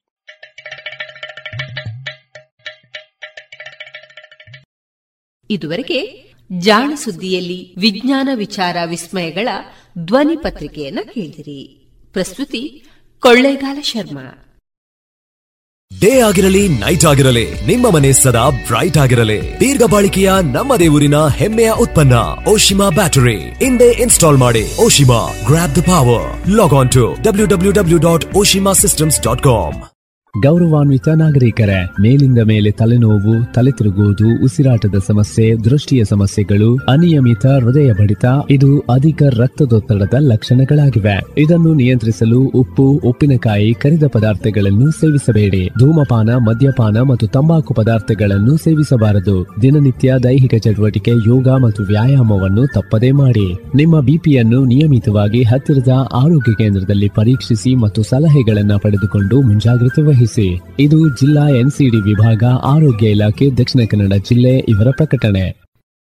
Nandana Puttur chits private limited. Karnataka ಸರ್ಕಾರದಿಂದ ಮಾನ್ಯತೆಯನ್ನು ಪಡೆದಿದ್ದು, ಸಂಸ್ಥೆಯು ಸಹಕಾರ ನಿಬಂಧಕರ ಆದೇಶ ಅನುಮತಿಯೊಂದಿಗೆ ಚಿಟ್ ಫಂಡ್ ವ್ಯವಹಾರವನ್ನ ನಡೆಸ್ತಾ ಇರುವ ಸಂಸ್ಥೆ Nandana Puttur chits private limited. ನೌಕರರು, ಖಾಸಗಿ ನೌಕರರು, ವ್ಯಾಪಾರಸ್ಥರು, ಸ್ವಉದ್ಯೋಗಿಗಳು ಮತ್ತು ಕೃಷಿಕರು ಹಾಗೂ ಮನೆ ಖರೀದಿ, ವಾಹನ ಖರೀದಿ ಇನ್ನಿತರ ಮೂಲ ಉದ್ದೇಶಗಳ ಈಡೇರಿಕೆಗೆ ಉತ್ತಮ ವ್ಯವಸ್ಥೆಯನ್ನು ಹೊಂದಿಸಲಿದೆ Nandana Puttur chits private limited. ನಿಮ್ಮ ಯೋಜನೆಯ ಭವಿಷ್ಯವನ್ನ ರೂಪಿಸಲು ಇಲ್ಲೇ ಭೇಟಿ ನೀಡಿ Nandana Puttur chits private limited. Mangaluru ಮತ್ತು ಉಡುಪಿಯಲ್ಲಿ ಸಹ ಶಾಖೆಗಳೊಂದಿಗೆ ಪ್ರಧಾನ ಕಚೇರಿ, ಹೆಗ್ಡೆ ಆರ್ಕಿಡ್, ಒಂದನೇ ಮಹಡಿ, ಮುಖ್ಯ ರಸ್ತೆ, ಪುತ್ತೂರು. ಇದೀಗ ವೈದ್ಯ ದೇವೋಭವ ಕಾರ್ಯಕ್ರಮದಲ್ಲಿ ಪುತ್ತೂರು ಸಿಟಿ ಆಸ್ಪತ್ರೆಯ ಆಡಳಿತ ನಿರ್ದೇಶಕರು, ಎಲುಬು ಮತ್ತು ಮೂಳೆ ತಜ್ಞ ವೈದ್ಯರಾದಂತಹ ಡಾಕ್ಟರ್ ಭಾಸ್ಕರ್ ಎಸ್ ಅವರೊಂದಿಗಿನ ಮಾಹಿತಿ ಸಂದರ್ಶನವನ್ನ ಕೇಳೋಣ. ಈ ದಿನದ ವಿಷಯ ಮನುಷ್ಯನ ಅಂಗಾಂಗದ ಮೂಳೆ ಮತ್ತು ಕೀಲು ಸಮಸ್ಯೆಗಳು. ವೈದ್ಯ ತಜ್ಞರನ್ನ ಸಂದರ್ಶಿಸುವವರು ಡಾಕ್ಟರ್ ವಿಜಯ ಸರಸ್ವತಿ. ನಮಸ್ಕಾರ ಶ್ರೋತೃ ಬಾಂಧವರೇ. ರೇಡಿಯೋ ಪಂಚಜನ್ಯದ ವೈದ್ಯ ದೇವೋಭವ ಕಾರ್ಯಕ್ರಮಕ್ಕೆ ನಿಮಗೆಲ್ಲರಿಗೂ ಆತ್ಮೀಯ ಸ್ವಾಗತ. ಇಂದಿನ ನಮ್ಮ ಈ ಕಾರ್ಯಕ್ರಮದಲ್ಲಿ ನಮ್ಮೊಂದಿಗೆ ಮೂಳೆ ಹಾಗೂ ಕೀಲು ಸಂಬಂಧಿ ಸಮಸ್ಯೆಗಳ ಬಗ್ಗೆ ಮಾಹಿತಿಯನ್ನು ನೀಡಲಿದ್ದಾರೆ ಪುತ್ತೂರಿನ ಹಿರಿಯ ಎಲುಬು ಹಾಗೂ ಮೂಳೆ ತಜ್ಞರಾಗಿರುವಂತಹ ಡಾಕ್ಟರ್ ಭಾಸ್ಕರ್ ಎಸ್ ಇವರು. ಪುತ್ತೂರಿನ ಆಸುಪಾಸಿನಲ್ಲಿ ಚಿರಪರಿಚಿತರಾಗಿರುವಂತಹ ಸುಮಾರು ಮೂವತ್ತೈದು ವರ್ಷಗಳಿಗೂ ಮಿಕ್ಕಿದ ವೃತ್ತಿ ಅನುಭವವನ್ನು ಹೊಂದಿರುವಂತಹ ಪುತ್ತೂರು ಸಿಟಿ ಹಾಸ್ಪಿಟಲಿನ ಆಡಳಿತ ನಿರ್ದೇಶಕರು ಆಗಿರುವಂತಹ ಹಿರಿಯ ಅನುಭವಿ ಆರ್ಥೋಪಿಡಿಷಿಯನ್ ಆಗಿರುವಂತಹ ಡಾಕ್ಟರ್ ಭಾಸ್ಕರ್ ಎಸ್ ಅವರನ್ನ ಈ ಕಾರ್ಯಕ್ರಮಕ್ಕೆ ಆತ್ಮೀಯವಾಗಿ ಸ್ವಾಗತಿಸ್ತಾ ಡಾಕ್ಟ್ರೇ ನಮಸ್ಕಾರ. ನಮಸ್ಕಾರ. ಡಾಕ್ಟ್ರೇ, ಮಾನವ ದೇಹ ಅನ್ನುವಂಥದ್ದು ಮೂಳೆ ಮಾಂಸಗಳಿಂದ ಮಾಡಿರುವಂಥದ್ದು ಅನ್ನುವಂಥದ್ದು ನಮ್ಮ ಹಿಂದಿನಿಂದಲೇ ಬಂದಂಥ ಮಾತು. ವ್ಯಕ್ತಿ ಓರ್ವನಿಗೆ ಹಂತ ಹಂತವಾಗಿ ಬರಬಹುದಾದಂತಹ ಮೂಳೆ ಹಾಗೂ ಕೀಲು ಸಂಬಂಧಿ ಸಮಸ್ಯೆಗಳನ್ನು ಕೂಡ ನಾವು ಹಲವಾರು ನೋಡಿದ್ದೇವೆ. ಅದರಲ್ಲಿ ಆರ್ಥ್ರೈಟಿಸ್ ಇರಬಹುದು, ಸ್ಪಾಂಡಿಲೈಟಿಸ್ ಇರಬಹುದು ಟೆನಿಸ್ ಎಲ್ಬೋ ಸಮಸ್ಯೆ ಇರಬಹುದು, ಬೆನ್ನು ಹುರಿಯ ನೋವು ಇರಬಹುದು ಸ್ನಾಯುಗಳ ಸೆಳೆತ, ಹೀಗೆ ಹಲವಾರು ಸಮಸ್ಯೆಗಳನ್ನು ಇವತ್ತು ಜನರು ಎದುರಿಸ್ತಾ ಇದ್ದಾರೆ. ಇದರಲ್ಲಿ ಮುಖ್ಯವಾಗಿ ನಾವು ನೋಡುವುದಾದರೆ ಈಗ ಮನುಷ್ಯರಿಗೆ ಸಾಮಾನ್ಯವಾಗಿ ಕಂಡುಬರುವಂತಹ ಬೆನ್ನು ನೋವು ಅಥವಾ ಮಂಡಿ ನೋವು ಅಥವಾ ಕೀಲು ನೋವು ಅಂತ ನಾವು ಕರಿತೇವೆ. ಡಾಕ್ಟ್ರೆ, ಇದು ಯಾಕೆ ಬರ್ತದೆ ಮತ್ತು ಇದಕ್ಕೆ ಕಾರಣಗಳೇನು? ನೋಡಿ ಈಗಿನ ಒಂದು ಜೀವನ ಶೈಲಿಯೇ ಹಾಗೆ ಆಗಿದೆ. ಎಲ್ಲರದ್ದು ಹೆಚ್ಚಿನವರದ್ದು ಸೆಡೆಂಟರಿ ಲೈಫ್ ವ್ಯಾಯಾಮ ಕಡಿಮೆ ವ್ಯಕ್ತಿಗೆ. ಎಲ್ಲವೂ ಕೂತಲ್ಲೇ ಮಾಡುವಂಥ ಒಂದು ಕಾಲಘಟ್ಟದಲ್ಲಿ ನಾವಿದ್ದೇವೆ. ಎಲ್ಲದಕ್ಕೂ ರಿಮೋಟು ಪ್ರತಿಯೊಂದನ್ನು ದೂರದಿಂದಲೇ ನಿಯಂತ್ರಿಸುವ ನಮ್ಮ ಈ ಇಚ್ಛೆಯಿಂದಾಗಿ ಮನುಷ್ಯನಿಗೆ ಈಗ ಈಗಿನ ಕಾಲದಲ್ಲಿ ವ್ಯಾಯಾಮ ತುಂಬ ಕಡಿಮೆ ಆಗಿದೆ. ಹಾಗಾಗಿ ಇಂಥ ಸಮಸ್ಯೆಗಳು ಜನರಲ್ಲಿ ಈಗ ಜಾಸ್ತಿ ಜಾಸ್ತಿ ನಾವು ಕಾಣ್ತಾ ಇದ್ದೇವೆ. ಹೌದು. ಮತ್ತು ಈಗಿನ ಹೆಚ್ಚಿನ ವೃತ್ತಿಗಳಲ್ಲಿ ಕೂಡ ಅವರು ತುಂಬ ಹೊತ್ತು ಈ ಕಂಪ್ಯೂಟರ್ನ ಮುಂದೆ ಬೇರೆ ಬೇರೆ ಭಂಗಿಯಲ್ಲಿ ಕೂತುಕೊಂಡು ಕೆಲಸ ಮಾಡುವಂಥ ಒಂದು ಅಗತ್ಯತೆ ಈಗ ಇದೆ. ಈ ಎಲ್ಲ ಕಾರಣಗಳಿಂದಾಗಿ ಇಂಥ ಎಲ್ಲ ಮೂಳೆ ಸಂಬಂಧಿ ಮತ್ತು ಸ್ನಾಯುಗಳಿಗೆ ಸಂಬಂಧದ ಕಾಯಿಲೆಗಳನ್ನು ನಾವು ಈಗಿನ ಕಾಲದಲ್ಲಿ ತುಂಬ ಕಾಣುತ್ತೇವೆ ಅಂತ ನನ್ನ ಅಭಿಪ್ರಾಯ. ಹೌದು. ಡಾಕ್ಟ್ರೇ, ಹಿಂದಿನ ದಿನಗಳಿಗೆ ಹೋಲಿಸಿದಾಗ ಇವತ್ತು ಏನು ದೈಹಿಕ ಕಸರತ್ತು ಅಥವಾ ವ್ಯಾಯಾಮ ಇರುವಂತಹ ಕೆಲಸಗಳು ಎಲ್ಲೋ ಕಡಿಮೆ ಆಗಿದೆ. ಅದು ಎಲ್ಲವೂ ಈ ಸಮಸ್ಯೆಗಳಿಗೆ ಕಾರಣ ಅಂತ ತಾವು ಹೇಳಿದಿರಿ. ಹಿರಿಯರಾಗಿ ಹಲವಾರು ವರ್ಷಗಳ ವೃತ್ತಿ ಅನುಭವವನ್ನು ಹೊಂದಿರುವಂಥ ತಾವು ಯಾವ ರೀತಿಯ ಸಮಸ್ಯೆಗಳು ಸಾಮಾನ್ಯವಾಗಿ ಜನರನ್ನು ಕಾಡುತ್ತದೆ? ಅದ್ರ ಬಗ್ಗೆ ಒಂದಿಷ್ಟು ಮಾಹಿತಿಯನ್ನು ನೀಡಬಹುದಾ ನೋಡಿ ಸಾಮಾನ್ಯವಾಗಿ ಈ ಮೂಳೆ ಮತ್ತು ಕೀಲಿಗೆ ಸಂಬಂಧಪಟ್ಟ ಕಾಯಿಲೆಗಳನ್ನು ಮಕ್ಕಳಲ್ಲಿ ಕೆಲವು ರೀತಿಯಲ್ಲಿ ನಾವು ಕಾಣ್ತೇವೆ. ಮತ್ತು ಅಡಲ್ಟ್ಸ್ ಅಂದರೆ ಅಥವಾ ಎಡೋಲಸೆಂಟ್ ಮತ್ತು ಅಡಲ್ಟ್ಸಲ್ಲಿ ಒಂದು ರೀತಿಯಲ್ಲಿ. ಹದಿಹರೆಯ ವಯಸ್ಸಿನಲ್ಲಿ. ಮತ್ತು ಒಬ್ಬ ವ್ಯಕ್ತಿ ಕೆಲಸ ಮಾಡುವಂಥ ಏಜಿನಲ್ಲಿ ಒಂದು ಥರದಲ್ಲಿ ಕಾಣ್ತೇವೆ. ಮತ್ತು ಹಿರಿಯ ನಾಗರಿಕರಲ್ಲಿ ಇನ್ನೊಂದು ರೀತಿಯಲ್ಲಿ ನಾವು ಕಾಣ್ತೇವೆ ನಮ್ಮ ದಿನನಿತ್ಯದ ಪ್ರಾಕ್ಟೀಸ್ನಲ್ಲಿ ಸರಿ. ಮಕ್ಕಳಲ್ಲಿ ಹೆಚ್ಚಾಗಿ ಅವರ ಆಹಾರದಲ್ಲಿ ಇರುವ ಕೊರತೆಯಿಂದಾಗಿ ಅವರಲ್ಲಿ ಮೂಳೆಗೆ ಸಂಬಂಧಪಟ್ಟಂಥ ಸಮಸ್ಯೆಗಳು ಹೆಚ್ಚಾಗಿ ಕಂಡುಬರ್ತದೆ. ಸರಿ. ಮತ್ತೆ ಕ್ಯಾಲ್ಸಿಯಂ, ವಿಟಮಿನ್ಗಳ ಮತ್ತು ಕೊರತೆಯಿಂದ. ವಿಟಮಿನ್ಗಳ ಕೊರತೆಯಿಂದಾಗಿ. ಮತ್ತು ಈ ಎಡೋಲಸೆಂಟ್ ಏಜಿನಲ್ಲಿ ಈಗಿನ ಅವರ ಬ್ಯುಸಿ ಲೈಫ್ ಸ್ಟೈಲ್ನ ಕಾರಣದಿಂದಾಗಿ ಅವರಿಗೆ ಸ್ನಾಯು ಸಂಬಂಧ ಆದ ಕಾಯಿಲೆಗಳು ಜಾಸ್ತಿ ಬರ್ತದೆ.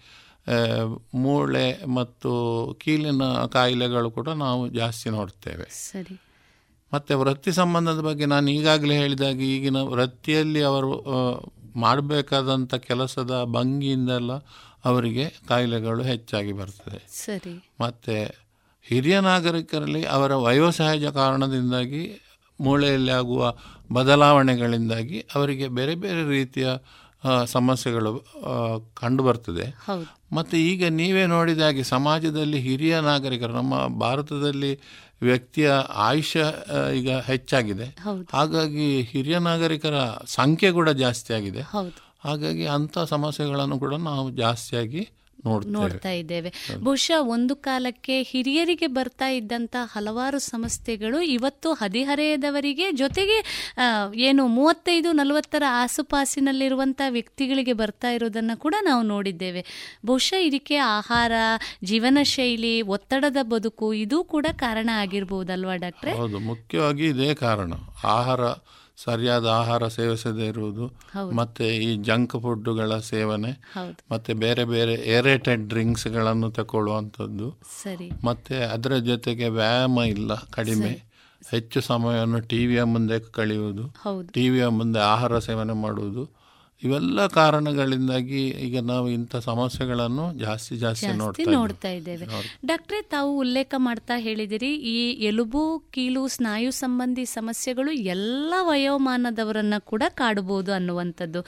ಈಗ ಸಾಮಾನ್ಯವಾದ ಹದಿಹರೆಯದ ಮಕ್ಕಳನ್ನ ನಾವು ತೆಗೆದುಕೊಂಡ್ರೆ ಬಹಳಷ್ಟು ವಿದ್ಯಾರ್ಥಿಗಳು ಅದರಲ್ಲೂ ಏನು ಒತ್ತಡಕ್ಕೆ ಒಳಗಾಗಿರುವಂಥ ವಿದ್ಯಾರ್ಥಿಗಳು ನಮಗೆ ಬೆನ್ನು ನೋವು ಇದೆ ಅನ್ನುವಂಥದ್ದು ಈ ಸಮಸ್ಯೆಗಳನ್ನು ಹಲವಾರು ಬಾರಿ ಹೇಳುವುದನ್ನು ಕೇಳಿದ್ದೇವೆ. ಡಾಕ್ಟ್ರೆ ಈ ಬೆನ್ನಿನ ನೋಯು ಅಥವಾ ಸ್ನಾಯು ಸೆಳೆತ ಅವರಿಗೆ ಯಾಕೆ ಬರುತ್ತದೆ ಡಾಕ್ಟ್ರೆ? ನೋಡಿ ಇದು ಬೆನ್ನಿನ ನೋವು ಅಂತ ಹೇಳುವಂಥದ್ದು ಮೂಳೆಗೆ ಸಂಬಂಧಪಟ್ಟು ಕೂಡ ಬರ್ಬೋದು ಮಾಂಸಗಳಿಗೆ ಅಥವಾ ಸಾಫ್ಟ್ ಟಿಶ್ಯೂ ಕಾರಣದಿಂದ ಕೂಡ ಬರ್ಬೋದು. ಸರಿ.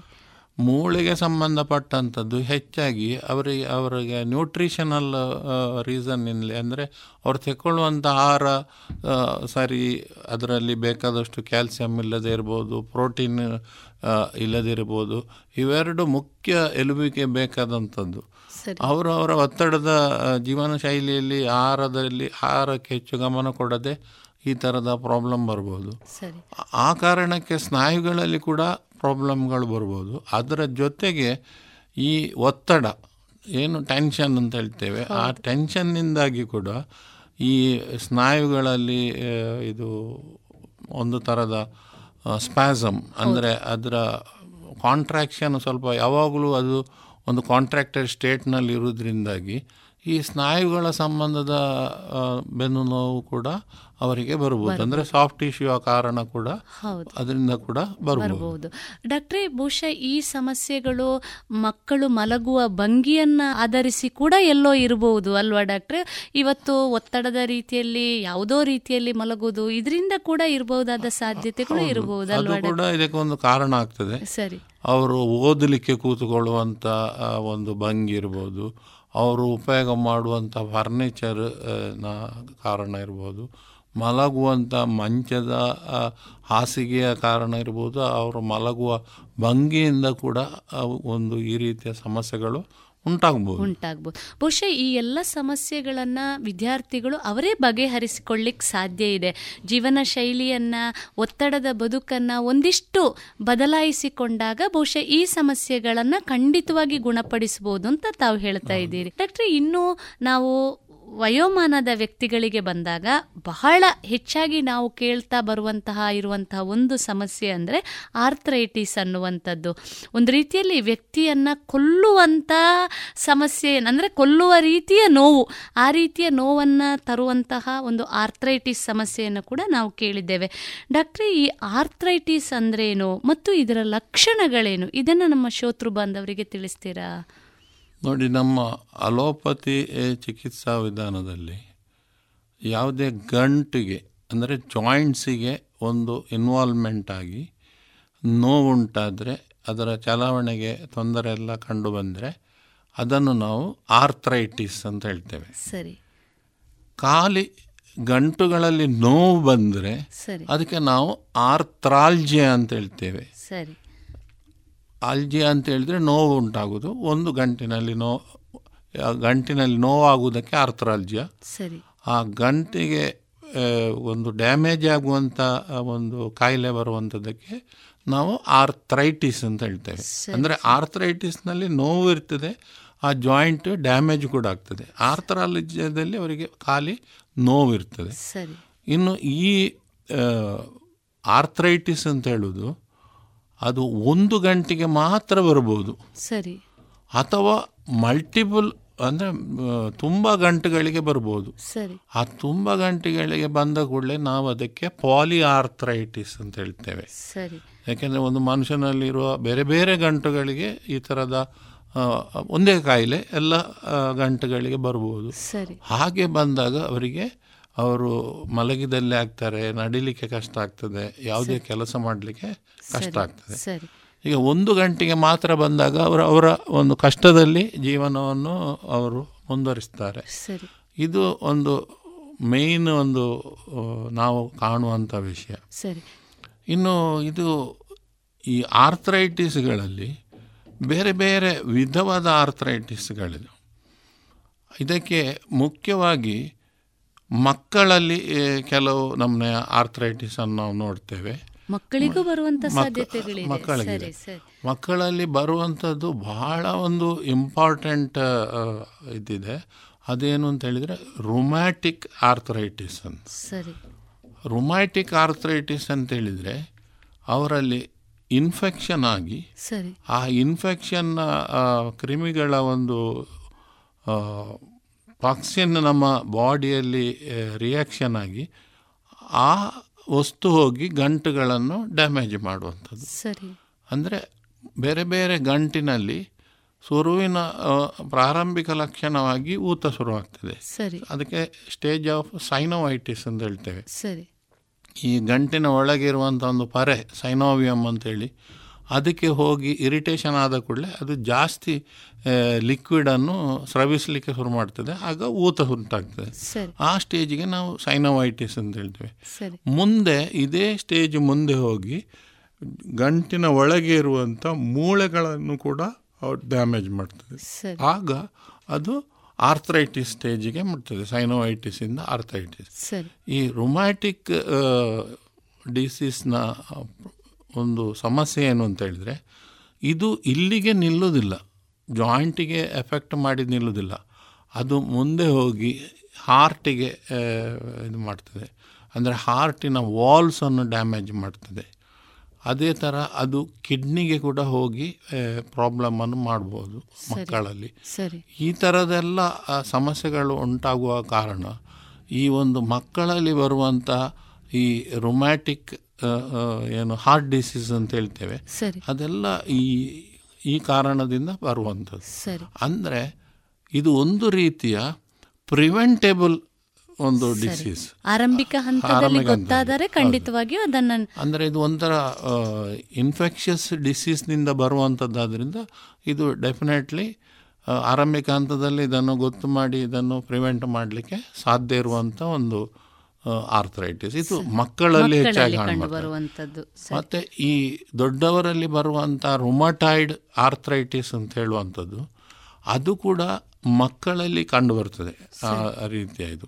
ಈ ರೊಮಟಾಯ್ಡ್ ಆರ್ಥರೈಟಿಸ್ ಅಂದರೆ ಏನು ಅಂತ ಹೇಳಿದರೆ ಅದು ಮೇಯ್ನ್ಲಿ ನಮ್ಮ ಬಾಡಿಯಲ್ಲಿ ತಯಾರಾಗುವಂಥ ಈ ಆ್ಯಂಟಿಜೆನ್ ಆ್ಯಂಟಿಬಾಡಿ ರಿಯಾಕ್ಷನ್ ಆಗಿ ಅದು ಹೋಗಿ ಜಾಯಿಂಟಿನಲ್ಲಿ ಕೂತ್ಕೊಂಡು ಜಾಯಿಂಟನ್ನು ಡ್ಯಾಮೇಜ್ ಮಾಡೋದು. ಅಂದರೆ they come under what is called as autoimmune disease ಅಂತ ಅಂದರೆ ನಮ್ಮ ಬಾಡಿಯಲ್ಲೇ ಇರುವಂಥ ಇಮ್ಯೂನ್ ಸಿಸ್ಟಮ್ ನಮ್ಮ ಬಾಡಿಯ ಒಂದು ಪಾರ್ಟನ್ನೇ ಡ್ಯಾಮೇಜ್ ಮಾಡೋದು ಮಾಡುವ ಡ್ಯಾಮೇಜ್. ಮಾಡುವಂಥ. So they come under autoimmune disease ಅದರಲ್ಲಿ ಈ ರುಮಟಾಯ್ಡ್ ಪಾಲಿಯಾರ್ಥ್ರೈಟಿಸ್ ಅಂತ ಹೇಳೋದು ಬರ್ತದೆ. ಇದು ಹೆಚ್ಚಾಗಿ ದೊಡ್ಡವರಲ್ಲಿ ಕಾಣುವಂಥದ್ದು. ಮಕ್ಕಳಲ್ಲಿ ಸಹ ಬರುವ ಸಾಧ್ಯತೆ ಇದೆ ಈ ರೊಮಟಾಯ್ಡ್ ಕೂಡ ಮೋನೋ ಆರ್ಟಿಕ್ಯುಲರ್ ಅಂದರೆ ಒಂದು ಜಾಯಿಂಟ್ನಲ್ಲಿ ಮಾತ್ರ ಬರ್ಬೋದು ಅಥವಾ ಮಲ್ಟಿಪಲ್ ಜಾಯಿಂಟಿನಲ್ಲಿ ಕೂಡ ಬರ್ಬೋದು. ಮತ್ತು ಈ ಕಾಯಿಲೆಯ ಇನ್ನೊಂದು ದೊಡ್ಡ ಸಮಸ್ಯೆ ಏನು ಅಂತ ಹೇಳಿದರೆ ಇದನ್ನು ಸರಿಯಾಗಿ ನಮಗೆ ಗುಣಪಡಿಸಲಿಕ್ಕೆ ಔಷಧಿಯ ಅದು ವ್ಯವಸ್ಥೆ ಇಲ್ಲದೆ ಇರುವಂಥದ್ದು. ಆದರೆ ನಾನು ಹಾಗೆ ಹೇಳಿದರೆ ಈಗಿನ ಕಾಲದಲ್ಲಿ ತಪ್ಪಾಗ್ತದೆ. ಯಾಕೆಂತ ಹೇಳಿದ್ರೆ ಈಗ ಅದಕ್ಕೆಲ್ಲ ಮೆಡಿಸಿನ್ ಬಂದಿದೆ. ಮೆಡಿಸಿನ್ ಬಂದಿದೆ. ಬಟ್ ಆ ಆ ಥರದ ಮೆಡಿಸಿನ್ ಸ್ವಲ್ಪ ಟಾಕ್ಸಿಕ್ ಇರ್ತದೆ. ಹಾಗಾಗಿ ಅಂಥ ಕಾಯಿಲೆಗಳಿಗೆ ಮದ್ದು ಕೊಡುವಾಗ ಅವರು ಡಾಕ್ಟ್ರ ಗೈಡೆನ್ಸನ್ನು ಡಾ ಆಗಾಗ ಆಗಾಗ ತೆಕ್ಕೊಳ್ಬೇಕಾಗ್ತದೆ. ಸರಿ. ಸರಿಯಾಗಿ ಡಾಕ್ಟ್ರ ಸಲಹೆ ಮೇರೆಗೆ ಟ್ರೀಟ್ಮೆಂಟ್ ಮಾಡಿದರೆ ರುಮಟಾಯ್ಡ್ ರುಮಟೈಡ್ ಪಾಲಿಆರ್ಥರೈಟಿಸನ್ನು ಕೂಡ. ಕಂಟ್ರೋಲ್ನಲ್ಲಿಟ್ಟು ಒಂದು ವ್ಯಕ್ತಿ ನಾರ್ಮಲ್ ಜೀವನ ನಡೆಸುವ ರೀತಿಯ ಟ್ರೀಟ್ಮೆಂಟ್ ಈಗಿನ ಕಾಲದಲ್ಲಿ ಇದೆ ಇದೆ. ಡಾಕ್ಟ್ರೆ ತಾವು ಬಹಳ ಉಪಯುಕ್ತವಾದಂಥ ಮಾಹಿತಿಯನ್ನು ನೀಡ್ತಾ ಇದ್ದೀರಿ. ಯಾಕೆಂದರೆ ಮಕ್ಕಳಲ್ಲಿ ಸಾಮಾನ್ಯವಾಗಿ ಬರುವಂಥ ಒಂದು ಜ್ವರ ಅದರಿಂದ ಉಂಟಾಗಬಹುದಾದಂಥ ಏನು ಇನ್ಫೆಕ್ಷನ್ ತಾವು ಹೇಳಿದ ಹಾಗೆ ಒಂದು ಮೂಳೆ ಸಂಬಂಧಿ ಕಾಯಿಲೆಗೆ ಕಾರಣ ಆಗಬಹುದು ಅನ್ನುವಂಥದ್ದು ಬಹಳ ಉಪಯುಕ್ತವಾದಂಥ ಮಾಹಿತಿ. ಇದುವರೆಗೆ ವೈದ್ಯ ದೇವೋಭವ ಕಾರ್ಯಕ್ರಮದಲ್ಲಿ ಪುತ್ತೂರು ಸಿಟಿ ಆಸ್ಪತ್ರೆಯ ಆಡಳಿತ ನಿರ್ದೇಶಕರು ಹಾಗೂ ಎಲುಬು ಮತ್ತು ಮೂಳೆ ತಜ್ಞ ವೈದ್ಯರಾದಂತಹ ಡಾಕ್ಟರ್ ಭಾಸ್ಕರ್ ಎಸ್ ಅವರೊಂದಿಗಿನ ಮಾಹಿತಿ ಸಂದರ್ಶನವನ್ನ ಕೇಳಿದಿರಿ. ಇನ್ನು ಮುಂದುವರಿದ ಮಾಹಿತಿ ಸಂದರ್ಶನದ ಭಾಗ ಮುಂದಿನ ಶನಿವಾರದ ವೈದ್ಯ ದೇವೋಭವ ಕಾರ್ಯಕ್ರಮದಲ್ಲಿ ಕೇಳೋಣ. ನಿಮ್ಮ ಉದ್ಯಮಕ್ಕೆ ಆನ್ಲೈನ್ ಸೊಲ್ಯೂಷನ್ಸ್ ಬೇಕಿದ್ದಲ್ಲಿ ಬನ್ನಿ ಪುತ್ತೂರಿನ IT company the web people ಬಳಿಗೆ. ವೆಬ್ಸೈಟ್ ವಿನ್ಯಾಸ ಇ ಕಾಮರ್ಸ್ ಅಪ್ಲಿಕೇಶನ್, ವಿವಿಧ ಬಗೆಯ ಮೊಬೈಲ್ ಹಾಗೂ web application development, branding, digital marketing, ಹೀಗೆ ಡಿಜಿಟಲ್ ಪ್ರಪಂಚದ ಅನೇಕ ಸೇವೆಗಳನ್ನು ನಿಮಗೆ ಪೂರಕವಾಗುವಂತೆ ನೀಡಲಾಗುವುದು the web people. We weave your digital experience ಹಿಂದೆ ಸಂಪರ್ಕಿಸಿ ದ ವೆಬ್ ಪೀಪಲ್ ಮೂರನೇ ಮಹಡಿ GL trade centre Bolwar Puttur. The web people dot in. Day ಆಗಿರಲಿ ನೈಟ್ ಆಗಿರಲಿ ನಿಮ್ಮ ಮನೆ ಸದಾ ಬ್ರೈಟ್ ಆಗಿರಲಿ. ದೀರ್ಘ ಬಾಳಿಕೆಯ ನಮ್ಮ ದೇವರಿನ ಹೆಮ್ಮೆಯ ಉತ್ಪನ್ನ ಓಶಿಮಾ ಬ್ಯಾಟರಿ. ಹಿಂದೆ ಇನ್ಸ್ಟಾಲ್ ಮಾಡಿ Oshima grab the power log on to W W W dot Oshima systems dot com ಇನ್ನು ಮುಂದೆ ಮಧುರ ಗಾನ ಪ್ರಸಾರಗೊಳ್ಳಲಿದೆ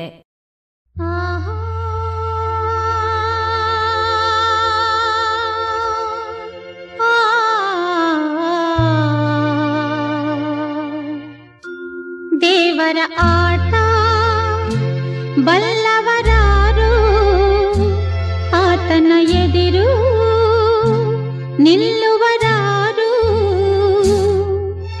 ಕೇಳದೆ ಸುಖವ ತರುವ, ಹೇಳದೆ ದುಃಖವ ಕೊಡುವ, ತನ್ನ ಮನದಂತೆ ಕುಣಿಸಿ ಆಡುವ ದೇವರ ಆಟ.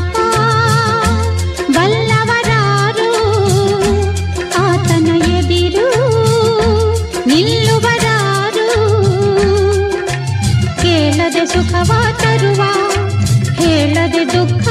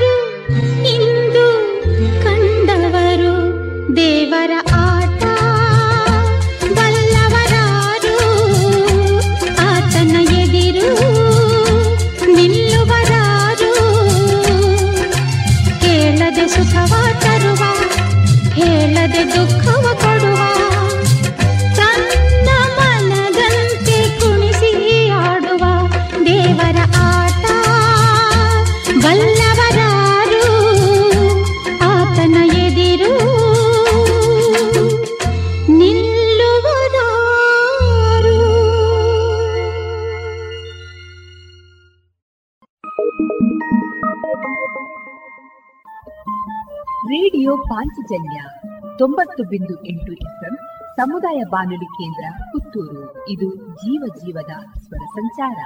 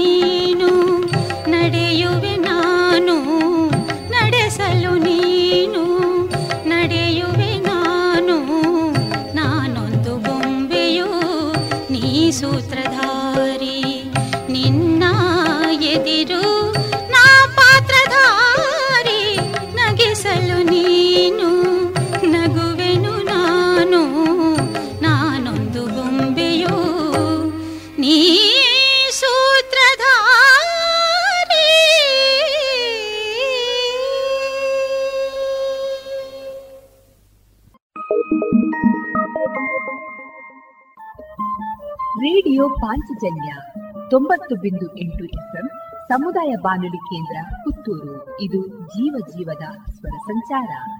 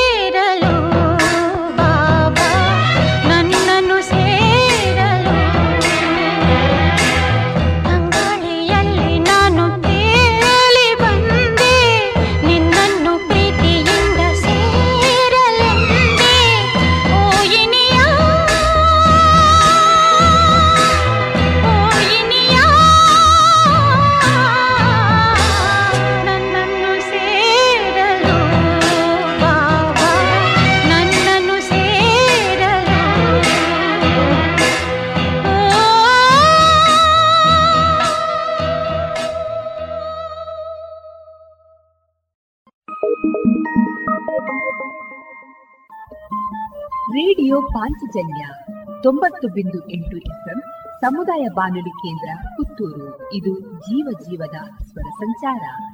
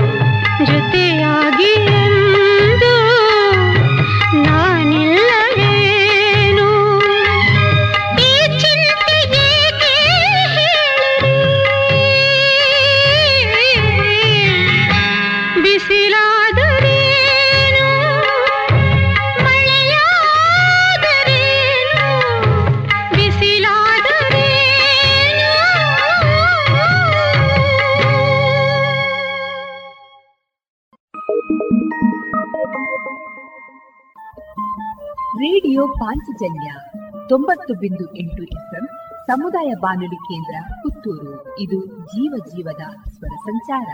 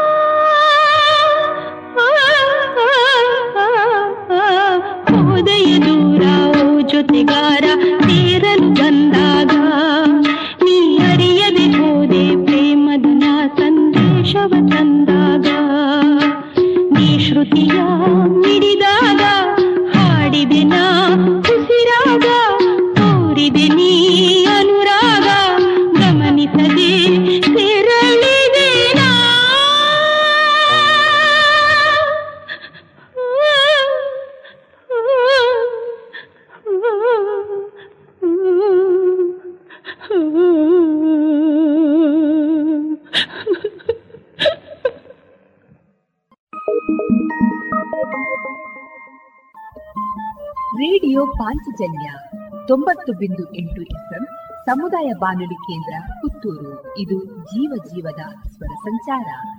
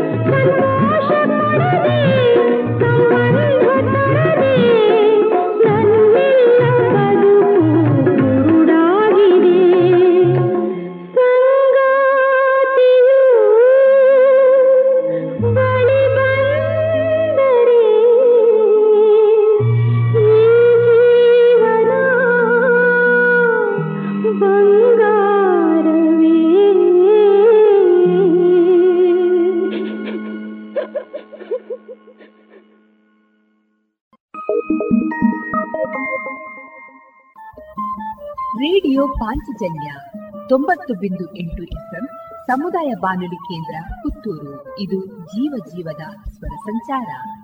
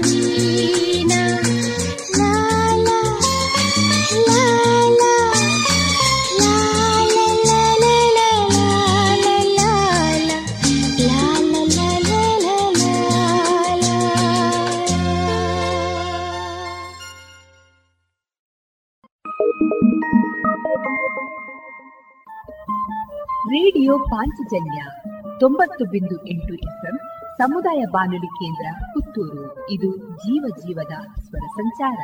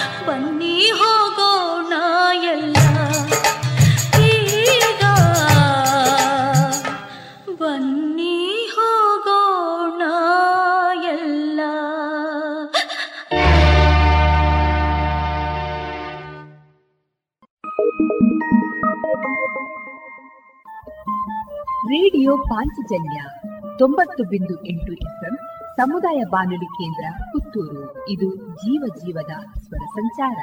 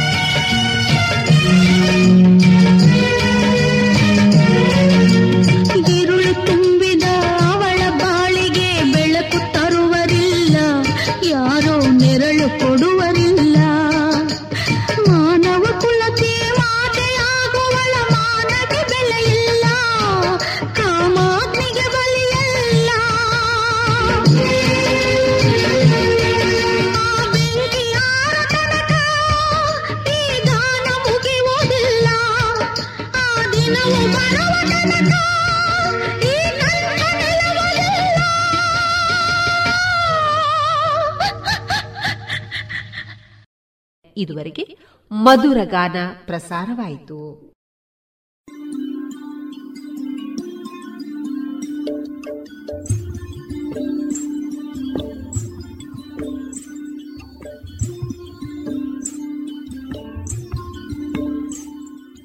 ರೇಡಿಯೋ ಪಾಂಚಜನ್ಯ ಸಮುದಾಯ ಬಾನುಲಿ ಕೇಂದ್ರದಿಂದ ನಿಮ್ಮ ಕಾರ್ಯಕ್ರಮಗಳು ಪ್ರಸಾರವಾಗಬೇಕೇ? ಹಾಗಿದ್ದರೆ ನಮ್ಮನ್ನು ಸಂಪರ್ಕಿಸಿ. ನಮ್ಮ ದೂರವಾಣಿ ಸಂಖ್ಯೆ ಸೊನ್ನೆ ಎಂಟು ಎರಡು ಐದು ಒಂದು ಎರಡು ಒಂಬತ್ತು ಎಂಟು ನಾಲ್ಕು ಒಂಬತ್ತು ಒಂಬತ್ತು.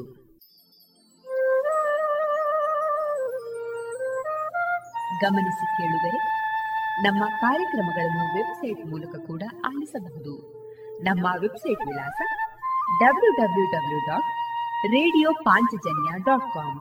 ಇಲ್ಲಿ ಆರ್ಕೈವ್ಸ್ನ ಭಾಗಕ್ಕೆ ಹೋಗಿ ಕ್ಲಿಕ್ ಮಾಡಿದರೆ ಹಳೆ ಕಾರ್ಯಕ್ರಮಗಳನ್ನು ಕೂಡ ಆಲಿಸಬಹುದು. ಜೊತೆಗೆ ನಮ್ಮ ಪ್ರಸಾರವನ್ನು ಆಪ್ ಮೂಲಕವೂ ಕೇಳಬಹುದು. ಪ್ಲೇಸ್ಟೋರ್ನಲ್ಲಿ ಪಾಂಚಜನ್ಯ ಸರ್ಚ್ ಮಾಡಿ, ಡೌನ್ಲೋಡ್ ಮಾಡಿಕೊಂಡು ತಮ್ಮ ಮೊಬೈಲ್ಗಳಿಗೆ ಇನ್ಸ್ಟಾಲ್ ಮಾಡಿದರೆ ರೇಡಿಯೋ ಪ್ರಸಾರದ ಕಾರ್ಯಕ್ರಮವನ್ನು ನೀವು ಆಲಿಸಬಹುದು. ನಮ್ಮ ಪ್ರಸಾರದ ಬಗೆಗೆ ನಿಮ್ಮ ಅಭಿಪ್ರಾಯಗಳನ್ನು ಹಂಚಿಕೊಳ್ಳಲು ನಮ್ಮ ವಿಳಾಸ ರೇಡಿಯೋ ಪಾಂಚಜನ್ಯ ತೊಂಬತ್ತು ಬಿಂದು ಎಂಟು ಎಫ್ಎಂ ಸಮುದಾಯ ಬಾನುಲಿ ಕೇಂದ್ರ, ನೆಹರು ನಗರ, ಪುತ್ತೂರು.